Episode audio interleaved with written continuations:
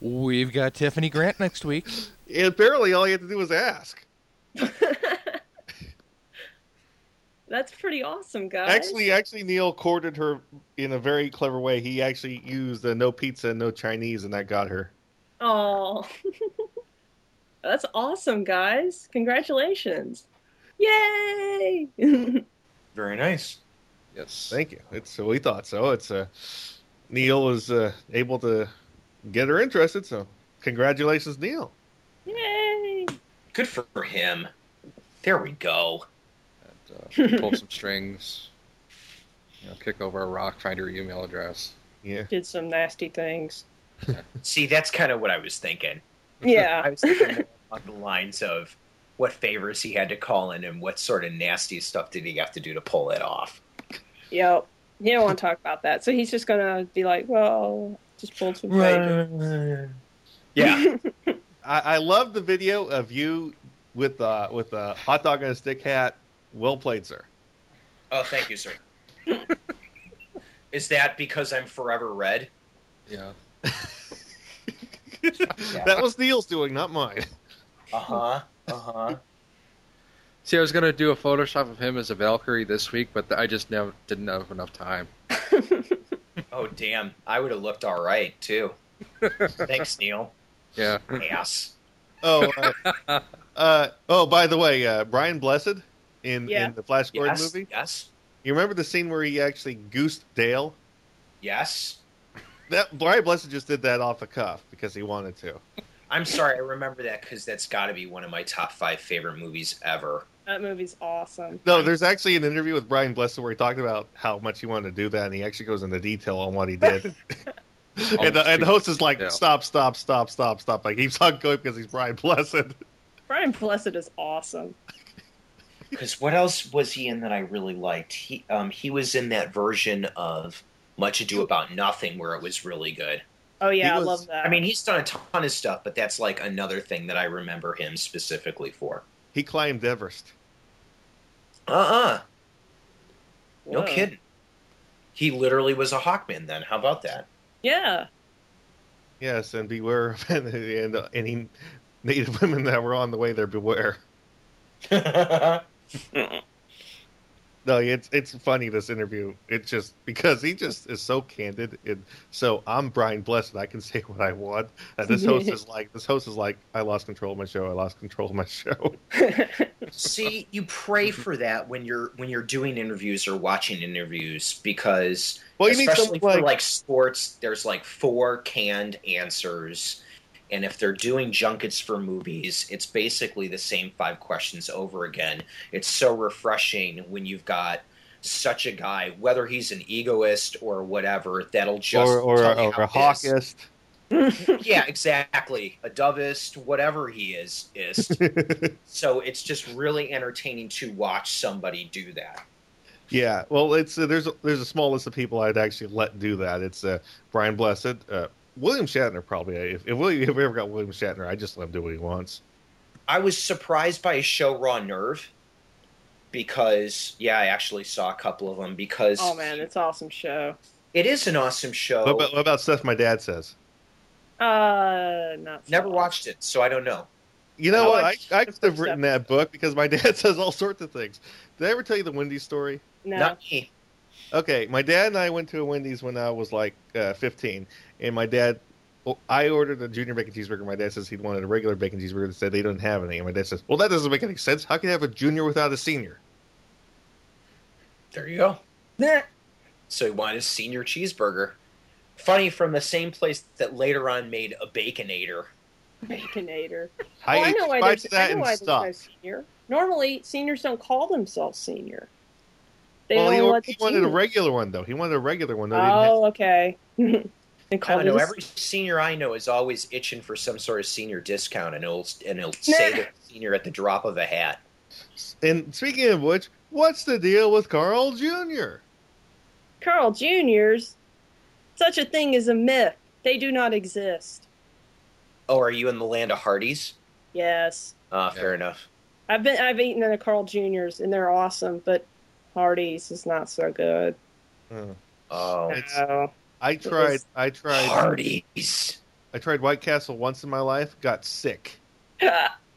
That's normal. Yeah. Thank you. It is. That's but it's because, so good. Well, out of curiosity, what time of day did you have that White Castle? Um, it was, uh, I remember what, it was three years ago. I was at a Comic Genesis Comic Cookout. It was in uh, Saint Louis, so it's uh, they had White Castles there, and I live in Texas, so we don't have White Castles here. Right. I'm like, you know, I want to try White Castle. I always hear about it. Let's try it. And I had one of the their four yeah, packs, what, whatever they what call it. What time of day was it? Afternoon. Oh, see, that's the problem. Because if you, if I, I honestly think that White Castle changes the minute U V light hits it. Anytime like the sun comes up, no wonder why you got sick. You didn't have it at like three a.m. So, so it's sort yeah, of like gargoyles when when the when the sun rises, it turns to stone. Absolutely. Yeah. I was going to say they're called sliders for a reason. They well, slide in and right yeah. back out. Yeah, I was I was very sad that it made me sick, that, that Comic Genesis Comic Cookout. All right, well, let's get this started. Uh, hello, and welcome again to Animation Aficionados. Uh, I am, again, your host, Ben, and we're joined by my co-host, T V's Mister Neil. Go Team Venture! And to- Woo!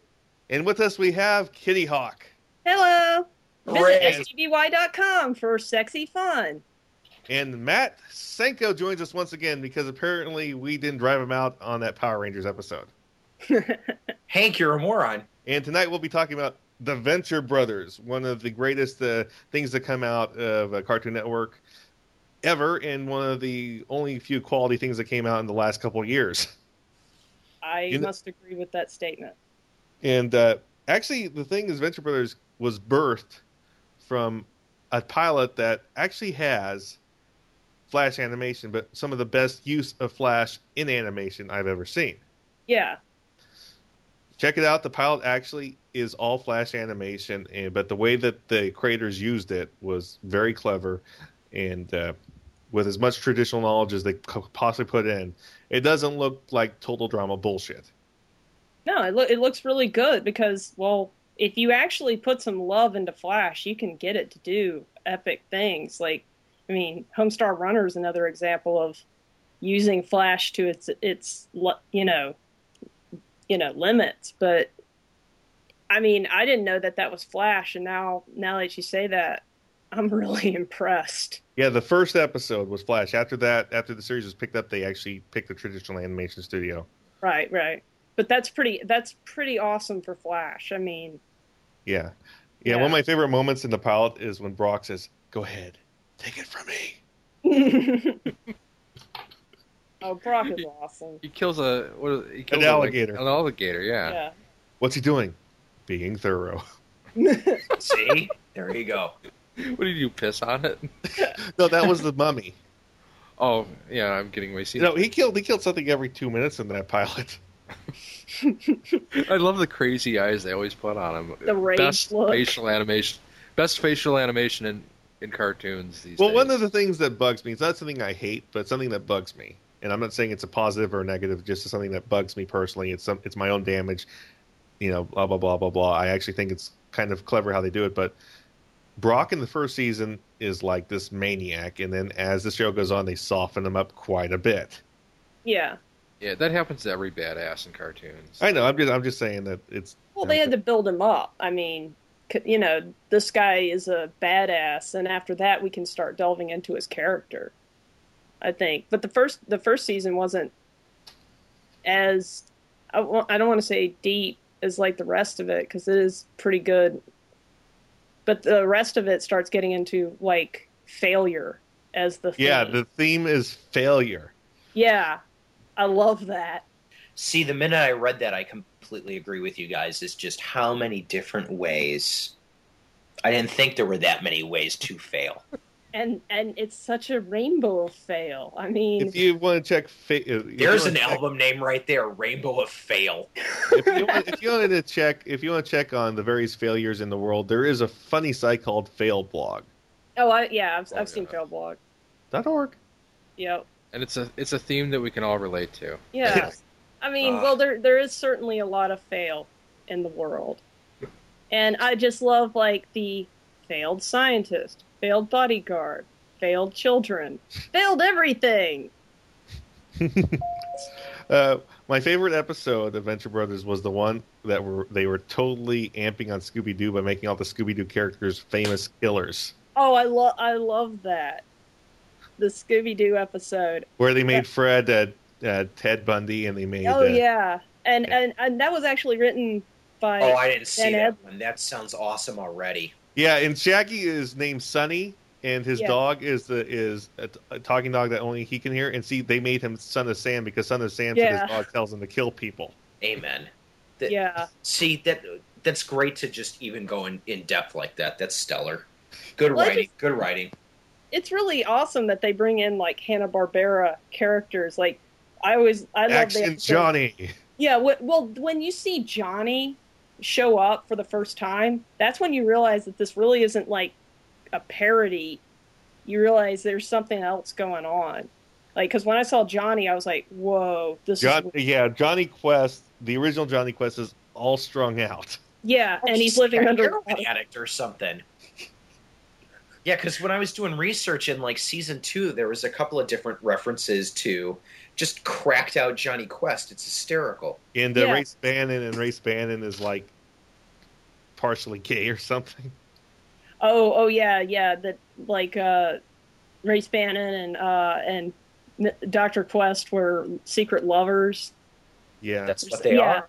Yeah, and that try was also hard, in Harvey Bird- that was also in Harvey Birdman because well, it's well. Don't they have the same guy voice Benton that's voicing Rusty in you know in Harvey Birdman? It sounds like the same guy. I swear, it, it sounds like the same guy. Who plays Rusty on Venture Brothers? Oh, I thought it was one of the main guys. Yeah, I think it is. Uh, James. Because it's not Hammer, it's the other guy, isn't it? That does Rusty? No, no, no. Actually, it's another guy. Uh, James, I'm going to murder this. Urbanik. No, okay. Uh, who apparently has just done a bunch of movies. Good for him. Yeah. Um, there's, but he, there's a oh, creative man. group over there. I'm glad they're getting out and doing other stuff. Oh yeah, yeah. Um, there's like, I, I, I actually, uh, the voice actors are all really good on that show. I mean, yeah. they've got a really good team going on there, and I think it's That's just because is that because a bunch of them are carryovers from The Tick? Yeah, actually, that's how this core group got started. Yeah, actually, um, the Jackson Public got his start over on the Tick T V show, and that's actually how he got Ben Edlund. To, Spoon! Um, yeah, exactly! Spoon! And that's how he got him to come along and do, like, some writing. Uh, he also wrote that episode with Scooby-Doo, the Scooby-Doo characters. Oh, God, which was just awesome. I know, and that, that episode is so epic. And when I yeah, found that out, it's, like, it's just oh. really funny because, you know... Uh, Because uh, Hank calls, uh, Hank says about Doctor Orpheus, I know he looks like a Dracula, and and Ted, who's supposed to be Fred, who who dresses like Hank, thought he thought that Doctor Orpheus was also a Dracula as well. And, oh, oh, oh, and then and then like the Shaggy and uh, the Scooby Doo character, like the Shaggy character knows that like Hank and um and Dean recently died, and he thinks because he killed them because he was all strung out and killed them. Oh yeah, that's right. That was that was that was it. He was the one who hit them when they were on their little hover scooters. No, oh. no, he killed them in a cave. Oh wait, yeah, that's right, that's right. Oh man, that was that was that was number six, I think. Yeah, they're they've died too many times. that was that was the number sixes. Yeah. Uh-huh. I love I love all I love that sequence in uh, was it Powerless in the Face of Death? Was that a oh yeah Powerless in the Face of Death.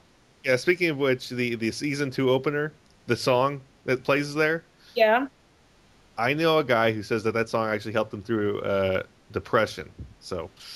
Wow. I'm glad I'm glad you brought up the music. The music's stellar on this. Oh, God, it's beautiful. Well, Talk it, about that... setting a tone that's similar to what they're parodying in the first place, but taking it somewhere else. Just musically, oh, yeah. it's it's incredible. Oh yeah, I mean, I love, I love that out. Al- I have the album; it's excellent. I mean, oh wow, they, I didn't know they put out an album. Good for I them. I thought they did, or maybe no, I. No, I'm sure they did. I think they did, because I think I've got it. Like I, I mostly like put my music on my iPod and then I forget where where the disc is. Mm. Yeah. Uh, that, that uh, reminds but, me of something. The uh, uh, one of my uh, you know one of the things I really do remember about this cartoon is just how at times the characters don't take the situation they're in as seriously as they should, and well, that's. It, they're in this situation all the time. I mean, it seems like the, the compound is being attacked like every single day. Yeah. Uh, but uh, really, I remember one episode. It's the one It's the one where they were trying to fly over Uberman, and uh, they crashed.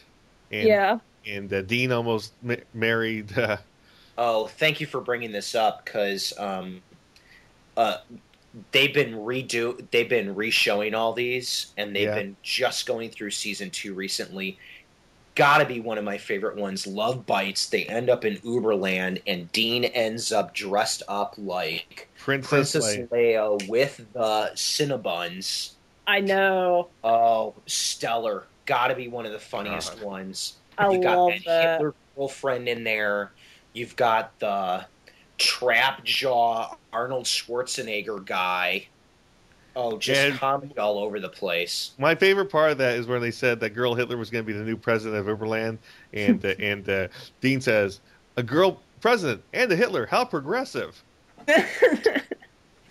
See, and and they're like throwaway lines, but those are the funniest lines in the show. I know. You literally got to rewind and go, "Did they just say what I think they might have said?" Oh yes. Oh yeah. And it's Venture Brothers, so of course they did. Yeah, it, it, the writing is just so wonderful. I mean, I, I keep I keep wondering, like, oh, it's the, just uh, getting more and more epic. How does this oh, happen? Oh, the uh, one henchman that, uh, that Brock was torturing in that episode, oh my god, that was the most hilarious Brock moment of that season. Which episode was that? That Love Bites, when he oh yeah and, yeah he says and stops and he, and the henchman's like, wait, what's wrong? And he's like, uh, no, it's nothing, it's nothing. It's like, no, tell me. Oh, I, I felt a lump. Oh, that's right. Oh yeah, oh yeah. Well, and and the funniest thing about it, the most random thing about it is you see is he still in that Chewbacca costume at that point? Yes, yes. Because that's the biggest award in Uberland or whatever is was, best, was best costume. costume. Yeah, best group costume. uh, that that was almost as funny as the as the episode uh, Victor Echo November, where uh, where the uh, where Brock is fighting that one stranger, puts a knife in him, and he says, "I'm pretty sure I missed a kidney." He's like, "No, no, you really got it. Can you sing a song to me while I die? Just hold me, please." No, I'm pretty sure I did. Because it's Brock Samson, he's like Stone Cold Killer. Yeah, I'm sure I didn't hit the kidney. The guy's like, no, I think you did. Sing me a song, please. And, he, and Brock is actually singing this song. I forgot what song it was, but that's not important for the scene. Yep. Oh, man, I love Escape from Escape to the House of Mummies Part two, that crazy episode where they're, like, time traveling. And you're you're like... It's as though you've come into this and you're not sure what's going on. I remember, yeah, I remember they they cut over open Edgar Allan Poe to keep uh, Dean. Yeah, to, to keep Dean warm. And, and you're and meanwhile, Doctor Venture is like, you know, trying to settle a bet. Yeah, and like it's he's just talking about how his life sucks and everything, and like then they totally forget about Hank, Dean, and Brock. Me. And the extra Brock and whatever the perfect at the end man. Of that. Yeah, the perfect man at that end of the episode. Wow. I love that. See, episode. I haven't watched enough of these. That just sounds so random. I, I have to, ch- I'm like a moth to the flame. Oh, and by the way, season one, season one with a t- testicular torsion episode. Oh, sweet. Yeah, I love uh, that episode. I love that one because, by the way, the Candiru is a real fish. I know, I know. And it, yes, it really does swim up the urethra. Yes, it is a horrible little fish. Uh, oh man, they had it on. Have you ever seen the show A Thousand Ways to Die? Yes. Yes. Yes. They had a Candiru uh, skit, and it was, well, I was like yeah, squirming. I'm Ugh. not going to visit the Amazon, so. Yeah, that, that, that's that's one place I, I think I'd like not to get into. maybe look at it. Don't get in. Yeah. And but, I, just, uh, I just loved how uh, how Teddy Roosevelt's time machine looked in that episode. Because it looks like a metal Teddy Roosevelt. Oh, yeah. What, Mecha Roosevelt? Well, it's Ooh. like a steampunk robotic Teddy Roosevelt. It's Teddy Roosevelt's Perfect. time machine. Yeah. Oh, man, now that reminds me of Mecha She- Mecha Shiva, Shiva, Mecha, Mecha, Shiva, Shiva. Mecha, Shiva, Mecha Shiva. That didn't happen! They're and... lying! I love that. I love that episode. Just just for that opener with Mecha Shiva, just that that right there, perfect. And, and one of them's Indiana Jones. The other one is the guy from uh, Tom Selleck's show that he did instead of Indiana Jones. Uh, the Tom Selleck show, uh, Magnum P I. Yes, yes. Well, the other one's yeah. Magnum P I. Yes. Yeah. Oh, yeah. That's what he's dressed up as. Oh man, I love I love that opening. That's just so perfect. And of course, we talk about failure. We can't forget. Helper. Oh, oh poor God, little Helper. Poor Helper. Yeah. That was pretty good. No. I, I love the one when they were on the space station and Helper crashes into the satellite and some girl picks up her phone and says, someone's just trying to fax me. I love how Hel- Helper's like the dialysis machine in the, uh, in the first episode uh, when they're in Mexico. Yeah. And like, oh, drag him around. Oh man! Oh, how many it, times do those things come detached from him and oh, spray gosh. blood everywhere? Gosh. And I'm like, ugh. Oh, what about the? What about the? What about poor Speedy? The best part of that whole episode. Because Brock grabs onto Speedy's head and doesn't let go, no matter how many Tranquilizers they hit him with. He finally goes down, but he has such a firm grip on Speedy's head. Oh, yeah. And, like, like, oh. And the one guy sounds like Ray Romano. He's like, oh, that sucks. And then he just shoots oh, him. Number twenty-four? Yeah. Yeah. Oh, man, I love number twenty-one and twenty-four. Two-ton like, twenty-one. Oh, man. I mean, yeah, like, the whole... twenty-one because... What, what a great arc for those two clowns. Yeah, yeah, well, yeah the Rosencrantz and Guildenstern uh, couple, and then, like, I love how he just holds on to twenty-four, wants him to be around. An episode where you see, like, you know, he's interacting with other ghosts, and it's, like, still unsure. Is and, he a and, ghost? And you remember Speedy. Yeah, oh, yeah. Hi! Doesn't he go over and, like, oh... It, like during that episode, one of the one of the ghosts used to be a um was one of the Red Redhelm's people. Yeah, like oh, yeah. What, what I loved was what I loved was uh, twenty-one actually became a badass. Oh, I love that. I mean, it it and I love how in Operation Prom he like how he just basically says fuck all this. You know, I'm I'm out of here. Like he's just had enough, and I'm now wondering what are they gonna do with him. I mean, I really love that whole character arc with him. Yeah. It, it was just awesome. Watch him actually give Brock a good fight. Oh, man, that that was epic. And because like, he actually does what he did the first time with the lightsaber battle, just boo, and then... Yeah. And then he just turns around and back slaps him. But I do like how... I think it's the end of that episode where they go and confront Monstroso, and yeah. he's dressed up like Obi-Wan Kenobi. Yeah, and Monstroso is totally a combination of Kingpin and Daredevil. Yes, yes. I, I, I love that episode with Monstroso and Billy Quizboy. Oh, and by the way, there's one thing I do hate uh, is internet rumors. Uh, actually, I remember reading like two years ago on the on Wikipedia, two to three years ago on Wikipedia, that they were actually going to have David Bowie reprise all the lines that the character David Bowie said.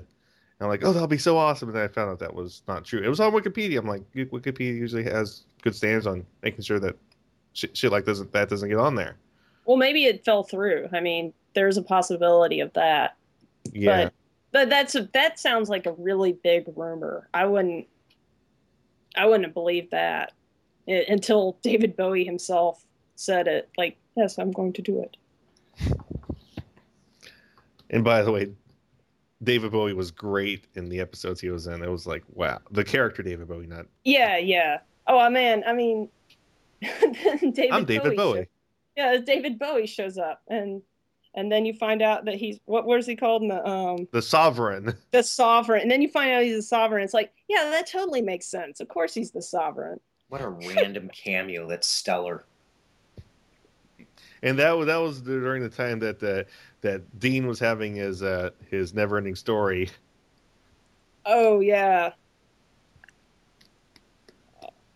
But, uh, I, I oh, love man. that because I love that because it was just so random because it had uh, Doctor Orpheus commandeer the uh, the jet, and they had piloted the uh, that alien from Star Wars that they summoned from a playing card.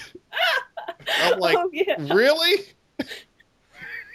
And you're like, ho, ho, ho, ho, ho. It was, that was pretty good. that that episode was excellent. Yeah. I mean, oh, man. Uh, I think. But I really like, um, I like the whole thing with, like, Billy Quizboy and, um, and his, his, his White. His story when he remembers what happened? Oh, yeah. Yeah. I, I just like him, like, his his version of failure, which is, he could have been like this epic surgeon, but because he got involved with the O S I, that was all like dashed. Yeah. So it's it's you feel I feel bad for of all the characters. I think I feel the most for him, mm. just because like he's not really he wasn't really part of this. Yeah, and yeah, I, I get got that. Dragged into it. Whereas White, I kind of don't sympathize with because he kind of did it to himself. Oh, and uh, by the way, I love the episode with the with the uh, with the uh, that uh, that old colleague of Ventures that you know when they went to the funeral. Um, and that was with Doctor. It was it was with uh, it was with uh, Underbite and uh, and uh, Billy White and. Uh, oh and yeah, yeah. And they yeah. got the old team Venture together, and it shows that old team Venture versus just Brock. Yeah. It's not a match. No, it is. It is definitely not a match. Oh man, now I'm th- all I've got in my head right now is just Robobo. It's Robobo. Like you know, and it plays the the the the General Lee uh, haunt sound. That I love that. Well, that's part of the Monstroso episode, but I really love that episode just because there's like you get to see White with Robobo, and then. The uh, there's lots of Billy Quizboy. I just like that episode. Oh, I that, love the one with uh, with uh, with what's his name, uh, Doctor Killinger.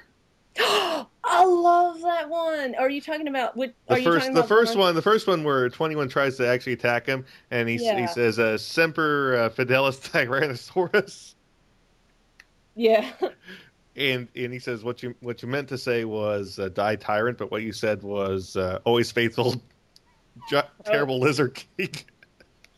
Love it. I love Doctor Killinger um, and his magic murder bag. Oh, yes, that was the episode. That was the episode where Hank and Dean's mom shows up and she's all oh, crazy. Oh yeah, yeah, yeah. I remember that. But I like it when I like the episode where Doctor Killinger comes back for uh, and helps helps Doctor Venture. Yeah, I really like that episode because it really, shows as as much of an ass Doctor Venture is, he, he's not going to attack his brother. Yeah, I mean, and he's you know that's that's good, but it's also just showing that like Doctor Killinger is just showing him you don't have to be a failure. There's this other thing you could be doing, but Doctor Yeah. Venture just chooses. Well, I'll just keep failing because I just can't do that, which is yeah. kind of sad in and of itself because you're just thinking, but he would actually make an okay supervillain just because he, you know, if he were evil, but he's not. So he gets yeah. to continue to fail. Yay. And his, his brother Jonas is like doing awesome. Well, his brother's a bit of an ass too, though. Oh, yeah, he is a total ass. But then again, being eaten by your brother and having to live in him for like... Which, by the way, is totally ripping off of ripping off the X-Men villain Cassandra Nova. Well... But that's not the first comic book reference that they've made. And I know, I but that, I'm, I'm just saying that I'm just saying that if you if you if you know that one, if if you don't know that one, what happened was Doctor Xavier absorbed his twin in the womb, and his twin in the womb became Cassandra Nova, and stuff happened. Yeah. I, I don't know. It was a convoluted mess. It's X-Men comics. They never made much sense anyways. Well, I think that's also, I, I kind of think that's a trope, kind of the eating another, you know, having another person inside you or something like that, like being a chimera or actually having the person inside you. But I did like that. I did like that uh, he had swallowed his twin brother and his oh. twin brother, like, sucked all the awesome out of him. Well, he was. He did. He was like an organ that sucked all his awesome out and then was like, see you later. You're lucky. But yeah, it's uh, one thing that I have to give the show props for is they never, never dropped in animation quality. No, well, no, they haven't. Well, there was one episode where there was like, I think it was in like the third season where there were some animations that were kind of, I wouldn't say choppy, but I would say kind of quick. But that episode, there wasn't a lot of movement in it. And I think the deal was is that they were doing a... They were saving say, money for a bigger episode? Yeah, I think they were saving money for the finale. So they decided, let's cut back on the animation on this one. Which, I mean, uh, that's perfectly fine if you're going to do that. Just yeah. don't don't get it down to, like, season eight of Ranma One Half or, like, most of Fushigi Yugi. That episode where they go to the frickin' festival and there's no animation. Oh god. Oh god. So wait a minute. There's an animated show that doesn't have animation in it? No, there's, there's okay. more than one. Okay, so the Fushigi Yugi um, suffered from the fact that I think it was like when they got into the second season, they didn't have as much money. So there was this episode where they were at a festival and they decided to save money on this episode. So the B team wasn't even doing this. This was the D team. So like animations were literally like as though you were taking little little puppets and going do do do do do like going making them go up and down, and there would be scenes where they just wouldn't move, but they'd be talking. Wow. It was that's, awesome. that's where that's where Gainax got it. It, it, it, it well, it was. It's like that episode just sort of is scarred in my memory forever because I just remember because I bought I bought this uh, video and I'm watching this and I'm going, oh my god, this is terrible. I paid I spent money for this. Money for this. Yeah, and like it wasn't cheap, and I was like, oh god. But it did get it did get better. It did get better, but it was just that episode just. Oh. But anyway, yeah, Adventure Brothers has never gotten that that bad. It's like there's only one episode, and I can't remember which one it was, but there was a lot of dialogue in the episode. So I uh, understand. Did you ever see the Christmas special? Uh, I think I did see the Christmas special. I'm just not Little Joseph. Little Joseph. I, I am. I, I I guess I've forgotten the Christmas episode. Oh, it's where it's where the uh, the. Uh, uh, If you don't know, in German Christmas, there is Saint Nicholas, and he has a demonic uh, companion uh, called the uh, Claw something. And this oh, thing, Gra- this thing, Grampus or something like that? Yeah, and and this thing is a horrifying thing in, in northern Germany. They actually have festivals where they have people dressed oh. up like this character, and it's the most frightening thing you've ever seen. Oh, yeah, I remember that. Kramp- Krampus shows up. Yeah. Yeah. Kramp- yeah. Krampus is scary. Krampus. Yes. Very frightening. Man, I, and then I, I hear about things like Krampus, and I'm like, dang, I wish I had had that. Here you go. I, yeah, I wish I had had that when I was growing up. You know, that would have made me into a stronger person. Seeing take, a look at, take a look at this. Take a look at this, guys. No, I, I, I, ugh, Krampus. Neil, you there? Yeah, I'm here. Neil, take a look at the Krampus. Look at the Krampus. I'm going to take a look. All okay. I can think of is... when I see that face. Matt? He's yeah. no, no, no, I'm not dead. It's just he looks like like a guar drummer or something. That's awful. and, and like I said, in, in northern Germany, they they have Christmas festivals and they have Krampuses, and the people in the Krampus costumes chase children around, and the children are screaming and scarred for life. And yeah, that's that's not German as, Christmas. And not as scary as Mister Hanky the Christmas Pooh or anything like that. Just you got to behave. Yeah. or this guy will come with his rusty chains and um, make your life hell. I've heard, in, in the versions I've heard, he has an axe. Some versions he has an axe. The ones that I always remember are he has the rusty chains, and he clanks them around while he's walking around. So, you know, to scare, scare everyone. And dang, that, that, that is definitely scary. Yeah, that mask. Yeah, I, I, I got, but I gotta say, I, I, I like this. I like this. Children need to be like experienced to like horror and stuff. That way, that they're stronger. They're stronger. Stronger, better, faster. Exactly. Build a stronger generation. Oh, speak, speaking of which, remember when they had the Bionic Man in Venture Brothers? Oh God, oh, God. And with the with the Sasquatch. Well, Sasquatch doesn't have anything you haven't seen before. Sasquatch is something I haven't seen before. I love that he's like in a relationship with Sasquatch, and that just that is so so beautiful. And it totally is. It totally is a call out to to the uh, episode of the Bionic Man where the Bionic Man actually fought Sasquatch. I know, and that's why that's why I love. Oh, it. I never like, knew that. That's yeah. awesome. Yeah, and that's why it's so beautiful. It's like, oh, they made up. Well, it's it's almost as bad as the episode of Hulk where Hulk fought the grizzly bear. I knew that was coming. Well, you talk about you talk about that eighties T V guy fighting something in a suit. You have to bring up the Hulk and the grizzly bear. Obligatory, Neil.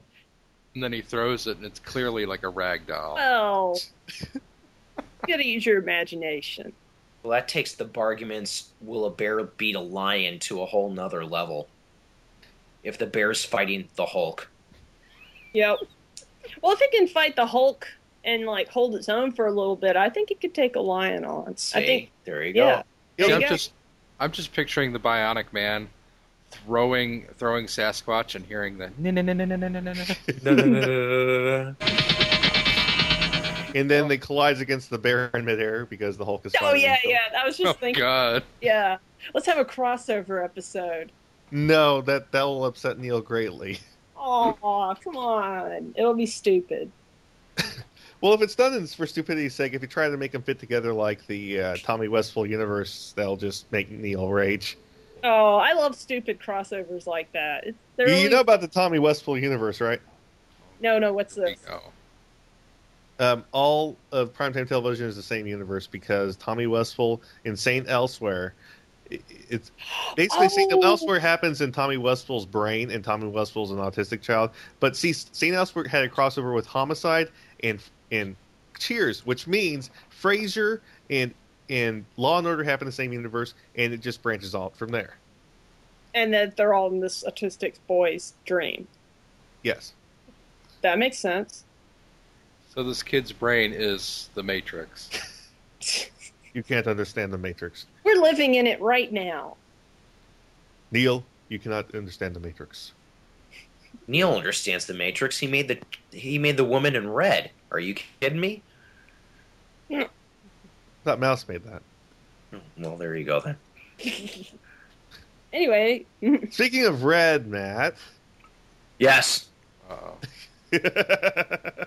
Anyways, back to uh, Venture Brothers. It's a one thing I love is the panic room. I just love how Doctor Venture has this panic room set up all the time. Oh my God, I love the panic room, and I love how like uh, what was it? Who was? Oh yeah, White was stuck in there with uh, with Sergeant Hatred, and the, of course Sergeant Hatred, the most awkward character in the series, if that's possible. Because he I mean, has the injections that keep him from being a pedophile. I know. It's like... Remember is, we went to that movie what's, with... What's remember, the drug called?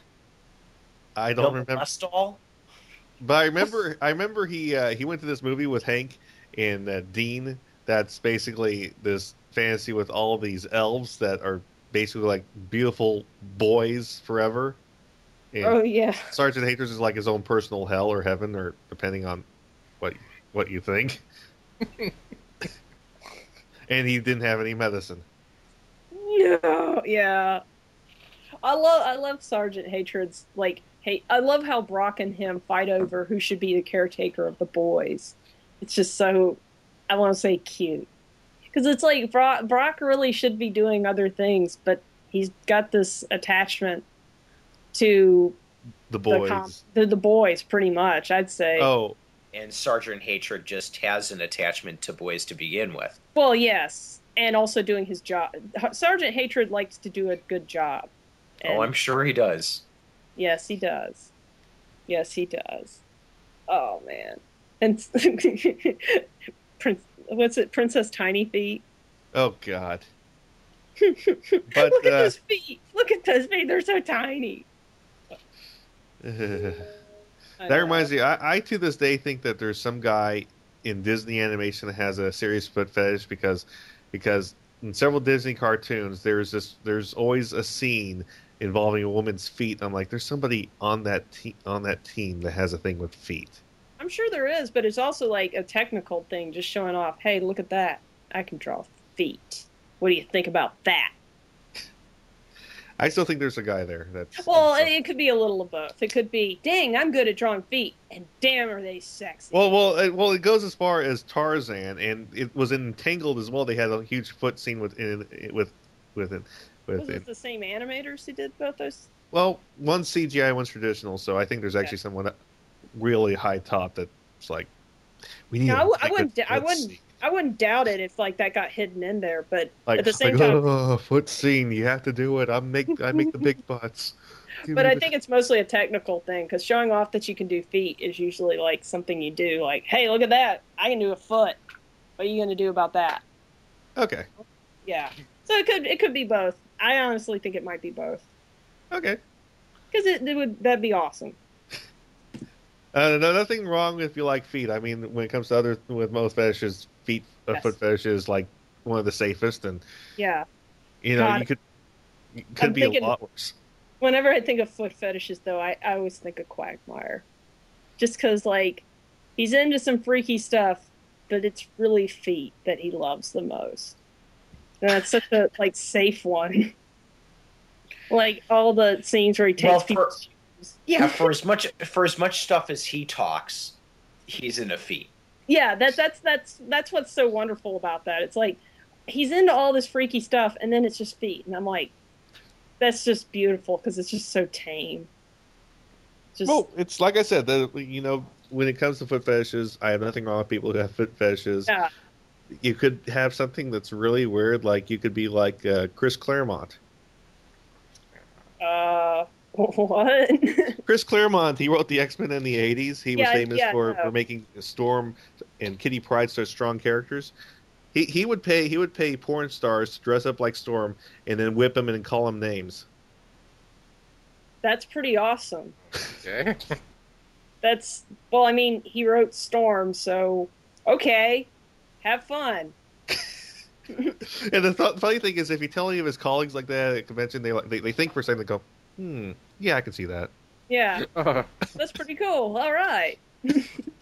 Wow. Hey, you ladies out there. You heard it from hey. here. You want to get yeah. with some Chris Claremont. Shave your head. Dye it white. Get a work. mohawk. Yeah, the eighties Chris, the eighties Storm. Oh my God, one of the worst costumes and looks for her ever. Oh my God, I love the mohawk. It's just, oh my God, it is so eighties. What, the leather jacket, no powers, super mohawk? Yes. Yeah. Oh, the eighties are just a wonderful time. They're just full of stupid, stupid designs. Like, a friend of mine got me a. God, it was a, co- a com- I forgot which comic it was, but it had Magpie on the cover. And if anyone epitomizes the eighties, it's Magpie. She's like this crazy, out, crazy car- looking character. I, what I love about the Venture Brothers is uh, there was a character that uh, that they introduced that was that the Hispanic guy that was pretty much the Team Venture version of Haji. Oh yeah. Yeah, the guys who live in the um... compound. Yeah. Yeah, yeah. I love that. It's like I used to go on adventures with you, huh? Wow. And I remember, I remember when he first met uh, Rusty when they were kids. He's like, "Hey, look, Dad, it's a tan boy. Can we have him?" I'm not kidding. That's what he said. I know. I know. I know. No, that's. Know. Oh, here we go. There we go. I remember no, that comic. No, that's good because that's good that there that there's that type of humor, because when you see that it's the Venture Brothers and then it's Johnny Quest, your next yeah. question is, okay, who's Haji? And it's yeah. nice that it's nice that they actually answer that. Yeah, it's completely in poor taste. Yeah, but well, I mean, but at like, least what... they eventually answer that. Yeah. Well, I mean, I mean, watching the old Johnny Quest, sometimes it is kind of cringeworthy. I and, mean, and by the way, one of the best straight spoofs of, Donny, of Johnny Quest is, of course, Toby Danger. God, yeah. Yes. Let from me throw Animaniacs. A barrel at it. No, from uh, from uh, Freakazoid. Yes, it, because they actually matched that style of animation perfectly. Oh yeah, I remember that. Oh. Let me throw a barrel at it. Let me throw a barrel at it. Uh, but I, I, I really like the um, the final episode for season four. I, I'm going to go ahead and say that's probably my favorite episode of oh. Venture Brothers so far. I mean, it was just so epic. Operation Prom. Like, it it, it, it it was so good. I mean, we're going to give you the best prom for five hundred dollars. Like, uh, what was it? Homeschool prom that oh. five hundred dollars will buy you. There's another album name, Homeschool Prom. Homeschool. Oh, uh, oh, by the way, uh, that reminds me. Well, you know, I have a lot of favorite episodes, actually, because they have they have both straight episodes and gimmick episodes. That's, yeah. that's how I classify them. And one of my favorite episodes was the one where uh, where uh, Doctor Orpheus has like this gathering of wise men and they're drinking tea. And Brock goes into this uh, transcendental uh, in their journey. Oh, yeah. And it involves uh, copulating with a dolphin. Oh, yeah. When he yeah, he's naked riding the dolphin. Wow. Yeah, I remember that episode. Oh, I also I also love the master, uh, Orpheus's master, the dog. The, yeah, the three-headed dog, and also looks like his wife, and also looks like Dean. Like the, depending on the situation.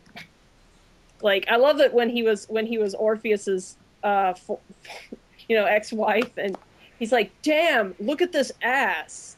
She like must like work do Pilates, this. I think." Yeah, do Pilates. That was it. And like he's just. Playing with the boobs, playing with her What ass. does he what did he say about the breasts again? He said something really vulgar about the breasts. Oh, I forgot what he said about the breasts, but it, yeah, I just love that. And then I love it when he acts like an older Dean to um, Triana, like, "Hi, honey, it's me in twenty years, and you have an you know a dead in life," and like that's I'd say that's one of the few cases where you see someone actually like not fail, is Triana. Like, everyone else is going to fail, but... Well, what I love is uh, there was one episode where, where Hank and Dean went on a date with uh, Triana and her friend. Oh, yeah, I remember that. And I remember at the end when uh, Hank and Dean did the Team Venture thing, they actually emanated light. Oh, yeah. There was actually a bright light shining, and then and then, and then one girl says, "I'm going to be supervillain," and then Triana's like, "I will too." Yeah, yeah, Kim, I think was her name. Yeah. Oh man, and oh man, the episode where Hank decides where he's a detective, where he starts Hank Co, and then he becomes a detective, and then him and the alchemist go about solving uh, the mystery. What was it of like? Um, what was that fat kid's name? Oh, kid. You remember the one they did the the adventure te- the adventure uh, kids camp? Oh God, I remember that. Yeah. Remember, remember when uh, Brock was pretty much training Dean to be up this vulgar kid. Yeah. And, and finally, when this kid is like totally being an ass to Triana, Dean just snapped, and he, Dean is crying, and there's snot coming out of his nose, but he's beating the shit out of this kid. Oh it, yeah. and, and, and, and and and Hank's like, "No, no, just let him do it." No, it was it was Brock who's like, no, no, just let them do it. It's you know, the kids will be kids, and yo, and oh my God, just you know how badly Dean whooped this boy. I know. Oh man! Also, another character I like is uh, what's his name, Mister Impossible. He's such a dick. I love, I love like how he went from being like this dick, who's like you know, to just, a failure to a villain. Yeah, and he's still, he's a failure as a villain because he's always like, "Ooh, let's do this," and it's something stupid, and like Famslum's like, "Shut up." Oh, one of my favorite moments was uh, where where you know how how. Hank was growing his hair out long to be like Doc, be like uh, you know Brock Samson, and uh, remember the the episode where he actually gets his hair cut when he tried to join uh, Sphinx. Yeah, yeah. it's a uh, you know he was talking to to, to Brock, and uh, Hank says, "I feel like that Jewish guy that lost all his power when they cut his hair," and uh, Brock's like, "You mean Samson?" And uh, Hank says, "No, Lenny Kravitz." Oh. I love Hank. Hank is just wonderful. The things he says. Oh, one episode I love is where where where Brock says about Hank's random randomness. It's like he channels dead crazy people. Yeah. Oh man, I love the episode where like they're on the run and like that um, the Savage Hunter or whatever ripoff. Like they're talking about Batman. They're talking about comic books. And, like, Hank's like, I love Batman. Sometimes I dress up like with him. And I think I jumped off the roof and died once. Oh, uh, by the way, Smurfs are lizards. Lizards? Because you have one female servicing the entire male population. It has to be oh, an egg-laying so, species. Oh, they're like they're like Kom- Komodo dragons. Awesome. Uh, I am. I'm referencing a, a discussion that twenty-one twenty-four had in season one. Oh God, yeah, yeah. But that makes sense. Like that's totally. I could believe. Except, that's except, except if you want to be a real nerd about it, Smurfette was actually created by, by Gargamel. Uh, Gargamel. Yeah. Later on, the Smurfs never had a female. Which... See, Neil. Neil sounds so bummed that Gargamel made Smurfette. Poor guy. No. Well, that's well. You know what? What, what I hate about the whole Smurf culture is most people barely know what the Smurfs are, and then you have Gargamel, and people are going to watch the movie like, "Who's this Gargamel? I thought I was watching Smurfs," and they don't know that Gargamel's been there since the beginning. Yeah. Well, th- like with Smurfette, you know, I think what is so disappointing about her being created by Gargamel, if you want to get into it, is mostly, well, then do Smurfs have sex? Well, why is there a female? Well, the the thing is that when she was first created, she was ugly until Papa Smurf did the plastic smurfery on her. Yeah. And made so, her attractive, and then all of a sudden she was calling, causing discord because all the other Smurfs wanted to smurf her in the Smurf. All smurfing night. All smurfing night, but... Hey, Ben. Yeah? You're, you're, you're doing a Family Guy joke.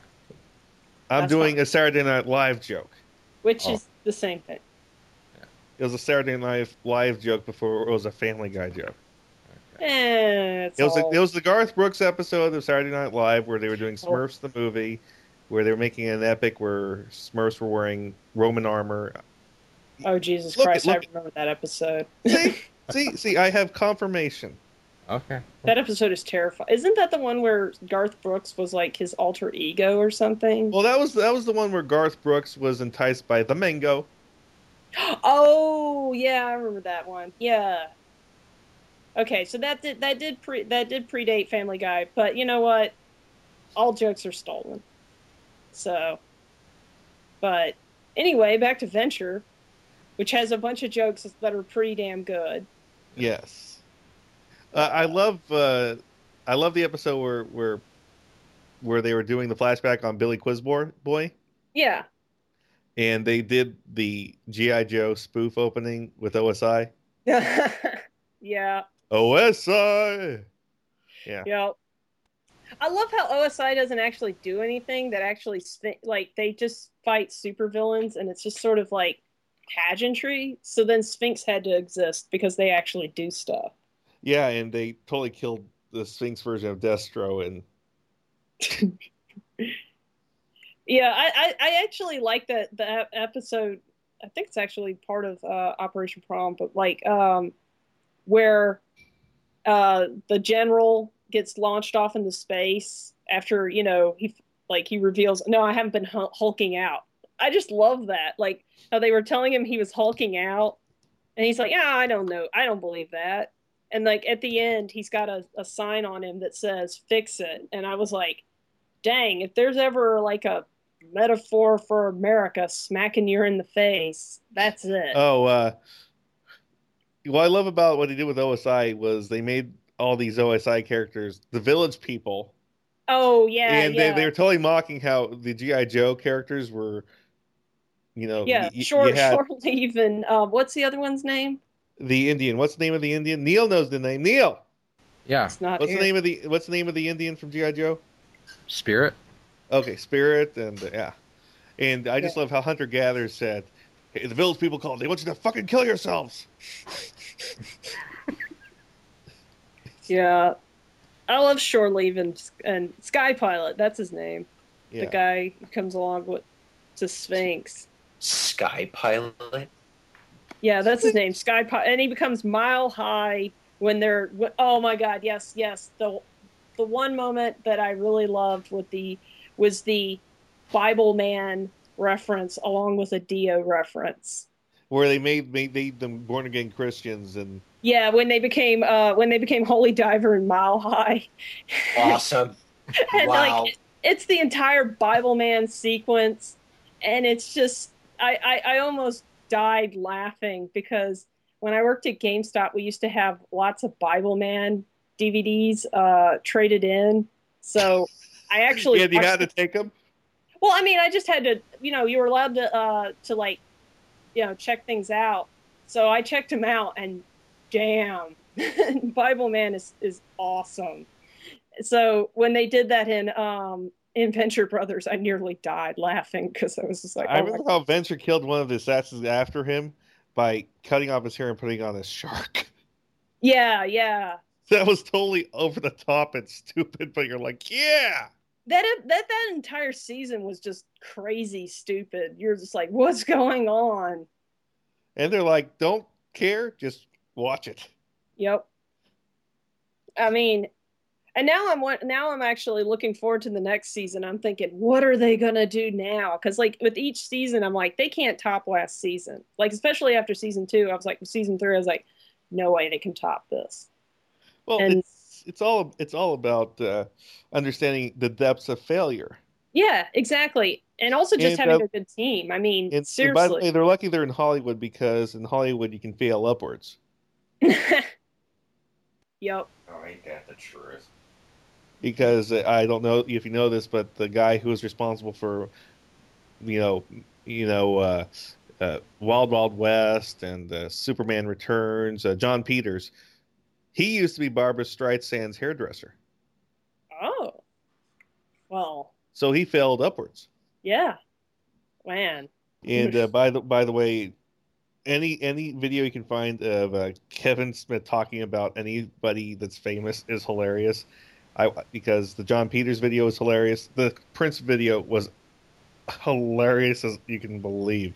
The Prince video? Yeah, because Kevin Smith was working with Prince on a documentary, and Kevin Smith was on at Prince's mansion. And apparently anyone who goes to Prince's mansion has to sign all these waivers saying that they'll never say anything about what they saw. But somehow Kevin Smith was able to get around that and never sign it. That's awesome. So That's, that's like how I, every year they tried to get us to sign Uh, waivers at uh, when I went to college saying there's lead in the walls and you won't sue us, and every year I did not sign that waiver. Like, no, I'm not signing that. And like I said, it's just so funny because because Kevin Smith found out that Prince has like this vault full of music videos and songs that will never see the light of day that Prince oh. has just lying around, like thirty or forty of these music videos and songs. It, because it was like, you're kidding. Really? Just sitting there? Yeah. That's sad. And he'll just like record them and oh, into the vault to go. Yeah. That makes his, like, his, now like his, he never intended to release it. It's like now now his uh, his internet uh, comment kind of makes sense. Like that how he hates it. Well, he actually said the internet was dead, but I guess he does. He doesn't like the idea of sharing things. Yeah, it's just really funny because uh, his Tim Burton feud was hilarious too. Because what happened was uh, at the end of the at the end of the uh, uh, at the end of a Silent Bob comic, It has it has Jay and Silent Bob show up at Washington D C and monkeys have taken over, and they're and they're replacing the Lincoln Memorial with a with a monkey statue. Right. And then Planet of the Apes came out. You know, Tim Burton's Planet, Planet of the Apes, where the ending was, you know, Marky Mark showing up, and yes, it's Marky Mark. I don't care what you say. Showing yeah. up and uh, same ending. So. Uh, well, wasn't that the original it, end? Wasn't that the original ending? No, the book has a very different ending than that. Okay.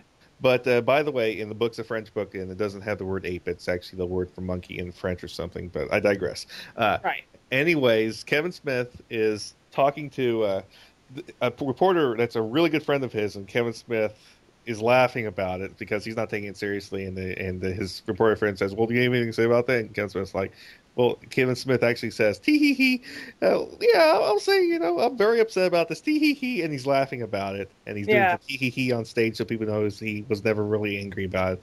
You know, "I think he totally ripped this off. I'm going to look seek my legal options." And so his reporter friend, as a joke, called Tim Burton and said, "Do you have any response for it?" Tim Burton's publicist says, "No, ha- no, of course we're going to say about this." And then, you know, he's about to run with the story when Tim Burton's publicist called and says, "Yeah, I just talked to Tim, and he has a statement he wants to make. He he's, he wants to say he never read a comic book in his life, and uh, it's ridiculous that he would r- rip off a, a fat whatever like Kevin Smith." And they read the story where where where Tim Burton released this long tirade of butthurt. Oh man! Tim Burton released this long tirade of butthurt, and Kevin Smith's like, "What'd you do to me? I was just joking. You know I was joking." Yeah, I mean, oh man, that's. And and by the way, Kevin Smith said about the comment, "I've never read a comic book." Well, that explains Batman. Oh, oh. Nice, nice. I do like Batman, though. I do. Like well, he Batman. did too, but yeah, but it, but I yeah, like I, I get. Oh man, that's that's funny. And the speaking... scissor hands came out. I just I just love because because and then the, and then the uh, reporter said, "I should have waited five minutes because what happened was."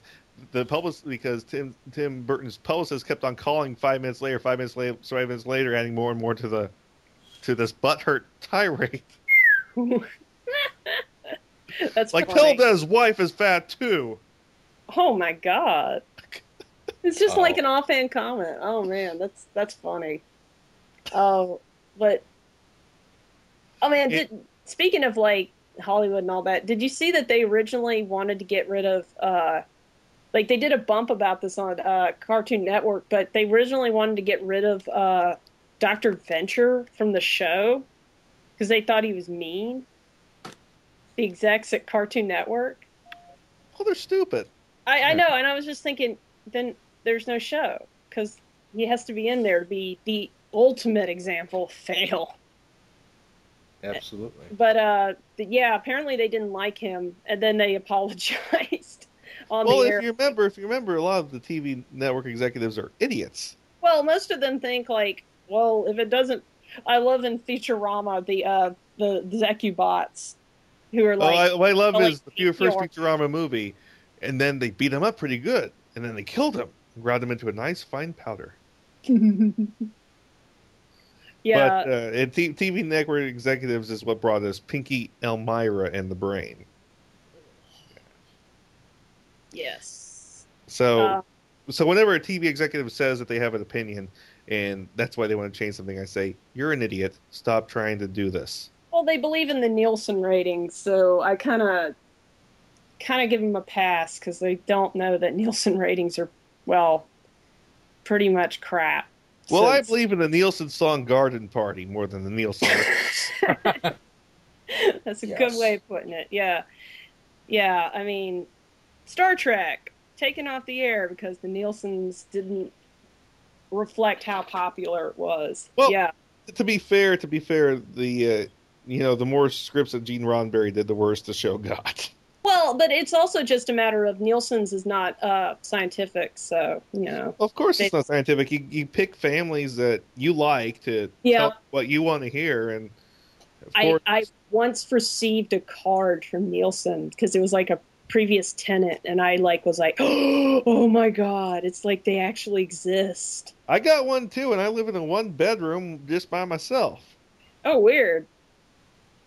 Yeah, I'll be a Nielsen family for one. I'll, you, you know, you get a lot of animation and yeah. Well, and we, it wasn't it, if you if you get me. If you get me, it's going to be like cable news, like most of the day, just because I've got that in the background, and then like uh, a plethora of different like shows, like sometimes Pawn Stars or its original, the original version of Pawn Stars, Antiques Roadshow. I love. I love both shows. I know I love both shows too. I mean, but I but I but I like to call Pawn Stars uh, Antiques Roadshow Extreme. Yeah, and Chumlee. Oh, I love Chumlee. Chumlee is so awesome. You know who Chumlee, Chumlee was named after? I remember they mentioned that in um, Neil one episode. knows. Neil knows. Neil knows. Yeah. Don Adams. Don Adams. Don Adams. Tennessee Tuxedo. That's right, that Chumlee. Yeah. Yep. I was trying to think of a quote of his, but the only one I could come up with was uh, "No Chumlee, you idiot." He, well, I couldn't. I for some reason I couldn't come up with that one, but I was. I kept it's thinking the most of, often. Phineas J. Whoopi, you're a genius, which yes. is the wrong character, yeah. Right? I think everybody should have a Chumlee as a partner. Yeah. Oh yeah, makes you feel I just, better. I just love like how like. He doesn't care, and like the moments with him and the old man are like some of my favorite. Like when they're eating, when they ate the chicken that one time, the old man is just so cute. Just... I, I love when when Chumlee made wine for the old man. Someone that likes it, it's like the most horrible thing ever. Oh man, I remember that. Or that Chumlee can actually fix things. Or like the episode, the episode that really impressed me about Chumlee was like the episode where. Um, Someone brought in some sneakers, and he immediately knew everything about that sneaker, and like that he knows all the stuff about video games. And I, oh, I was what, like, what I love was the one where where uh, where the old man is napping all the time. Oh yeah. And Chumlee says, "Well, I nap at work," and everyone's like, "You're not supposed to nap at work. Where do you nap?" He says, "Well, I'm not going to tell you. Then you'll know where I am." Yep. Wow. Anyway, yeah. And...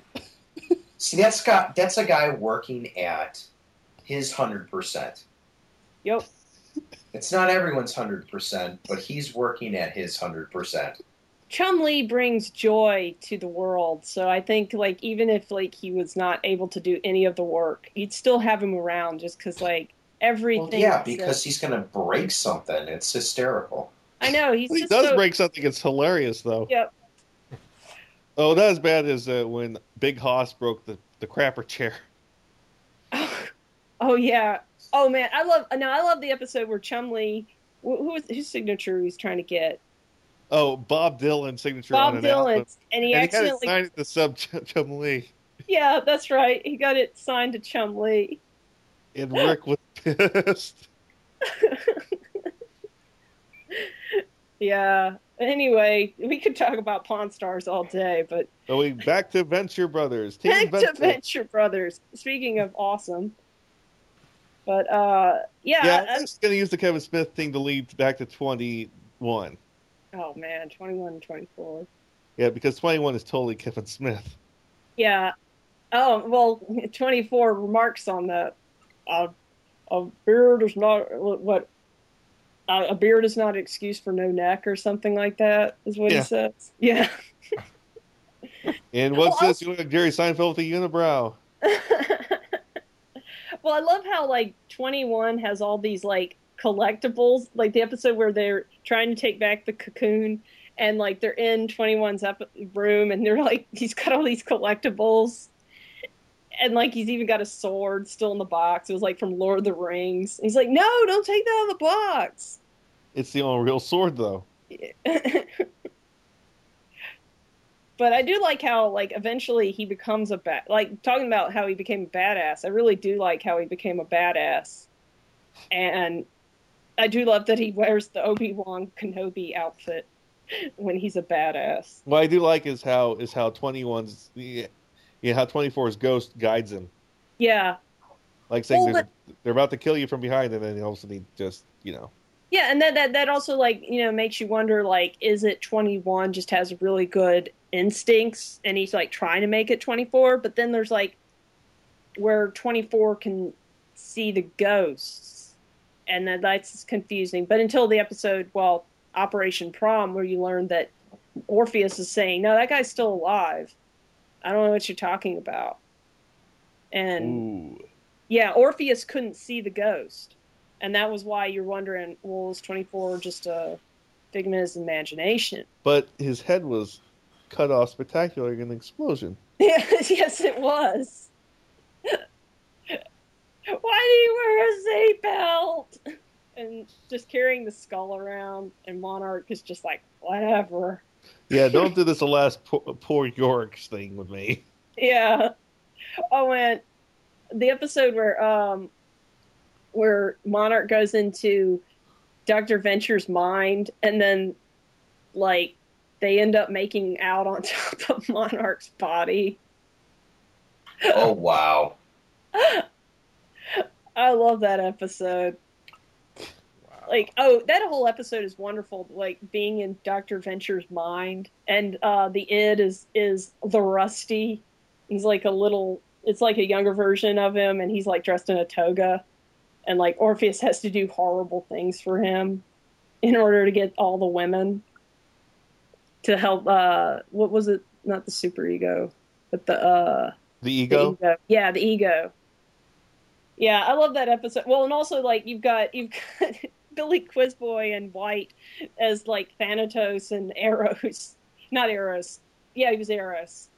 And, like, every time that, like, uh, Thanatos would, like, start talking about the end of, like, Venture's mind, he would, like, get all spooky and, like, ah, and then the, the mind will bl- will be blown and, like, the seas will, will part. And just, that was awesome. There's just so many. Like, I can't think of an episode that I didn't like of Venture Brothers. Like, I think that's um, like one. Uh, ah. There's one episode that I thought was inferior to most of it, but only one. It was uh, what was it? Hate Floats. I hate that episode. Hate Floats. Yeah. Which one was that? I think it was the second episode of season two. Okay. It it was the one with the with the with the with the oh the one where they're in the shopping mall. Yeah. It was it was because the first episode of season two was so spectacular, and the second episode was like dull. Well, yeah. Well, you couldn't you couldn't really um, like following that episode. That you know, whatever was going to follow it was not going to be as good. I didn't really mind that episode. Like like I said, like I ha- there isn't an episode I. didn't like, and there were some moments in that one, like especially the Doctor Venture taking Dean to go shopping for a speed suit. Oh, like, uh, here's here's a question for you. What's uh, do you remember the do you remember the episode where, where Doctor Venture promises to do all sorts of things to the Teddy Ruxpin? The Teddy Ru- oh, I remember the Teddy Ruxpin. Yeah, yeah.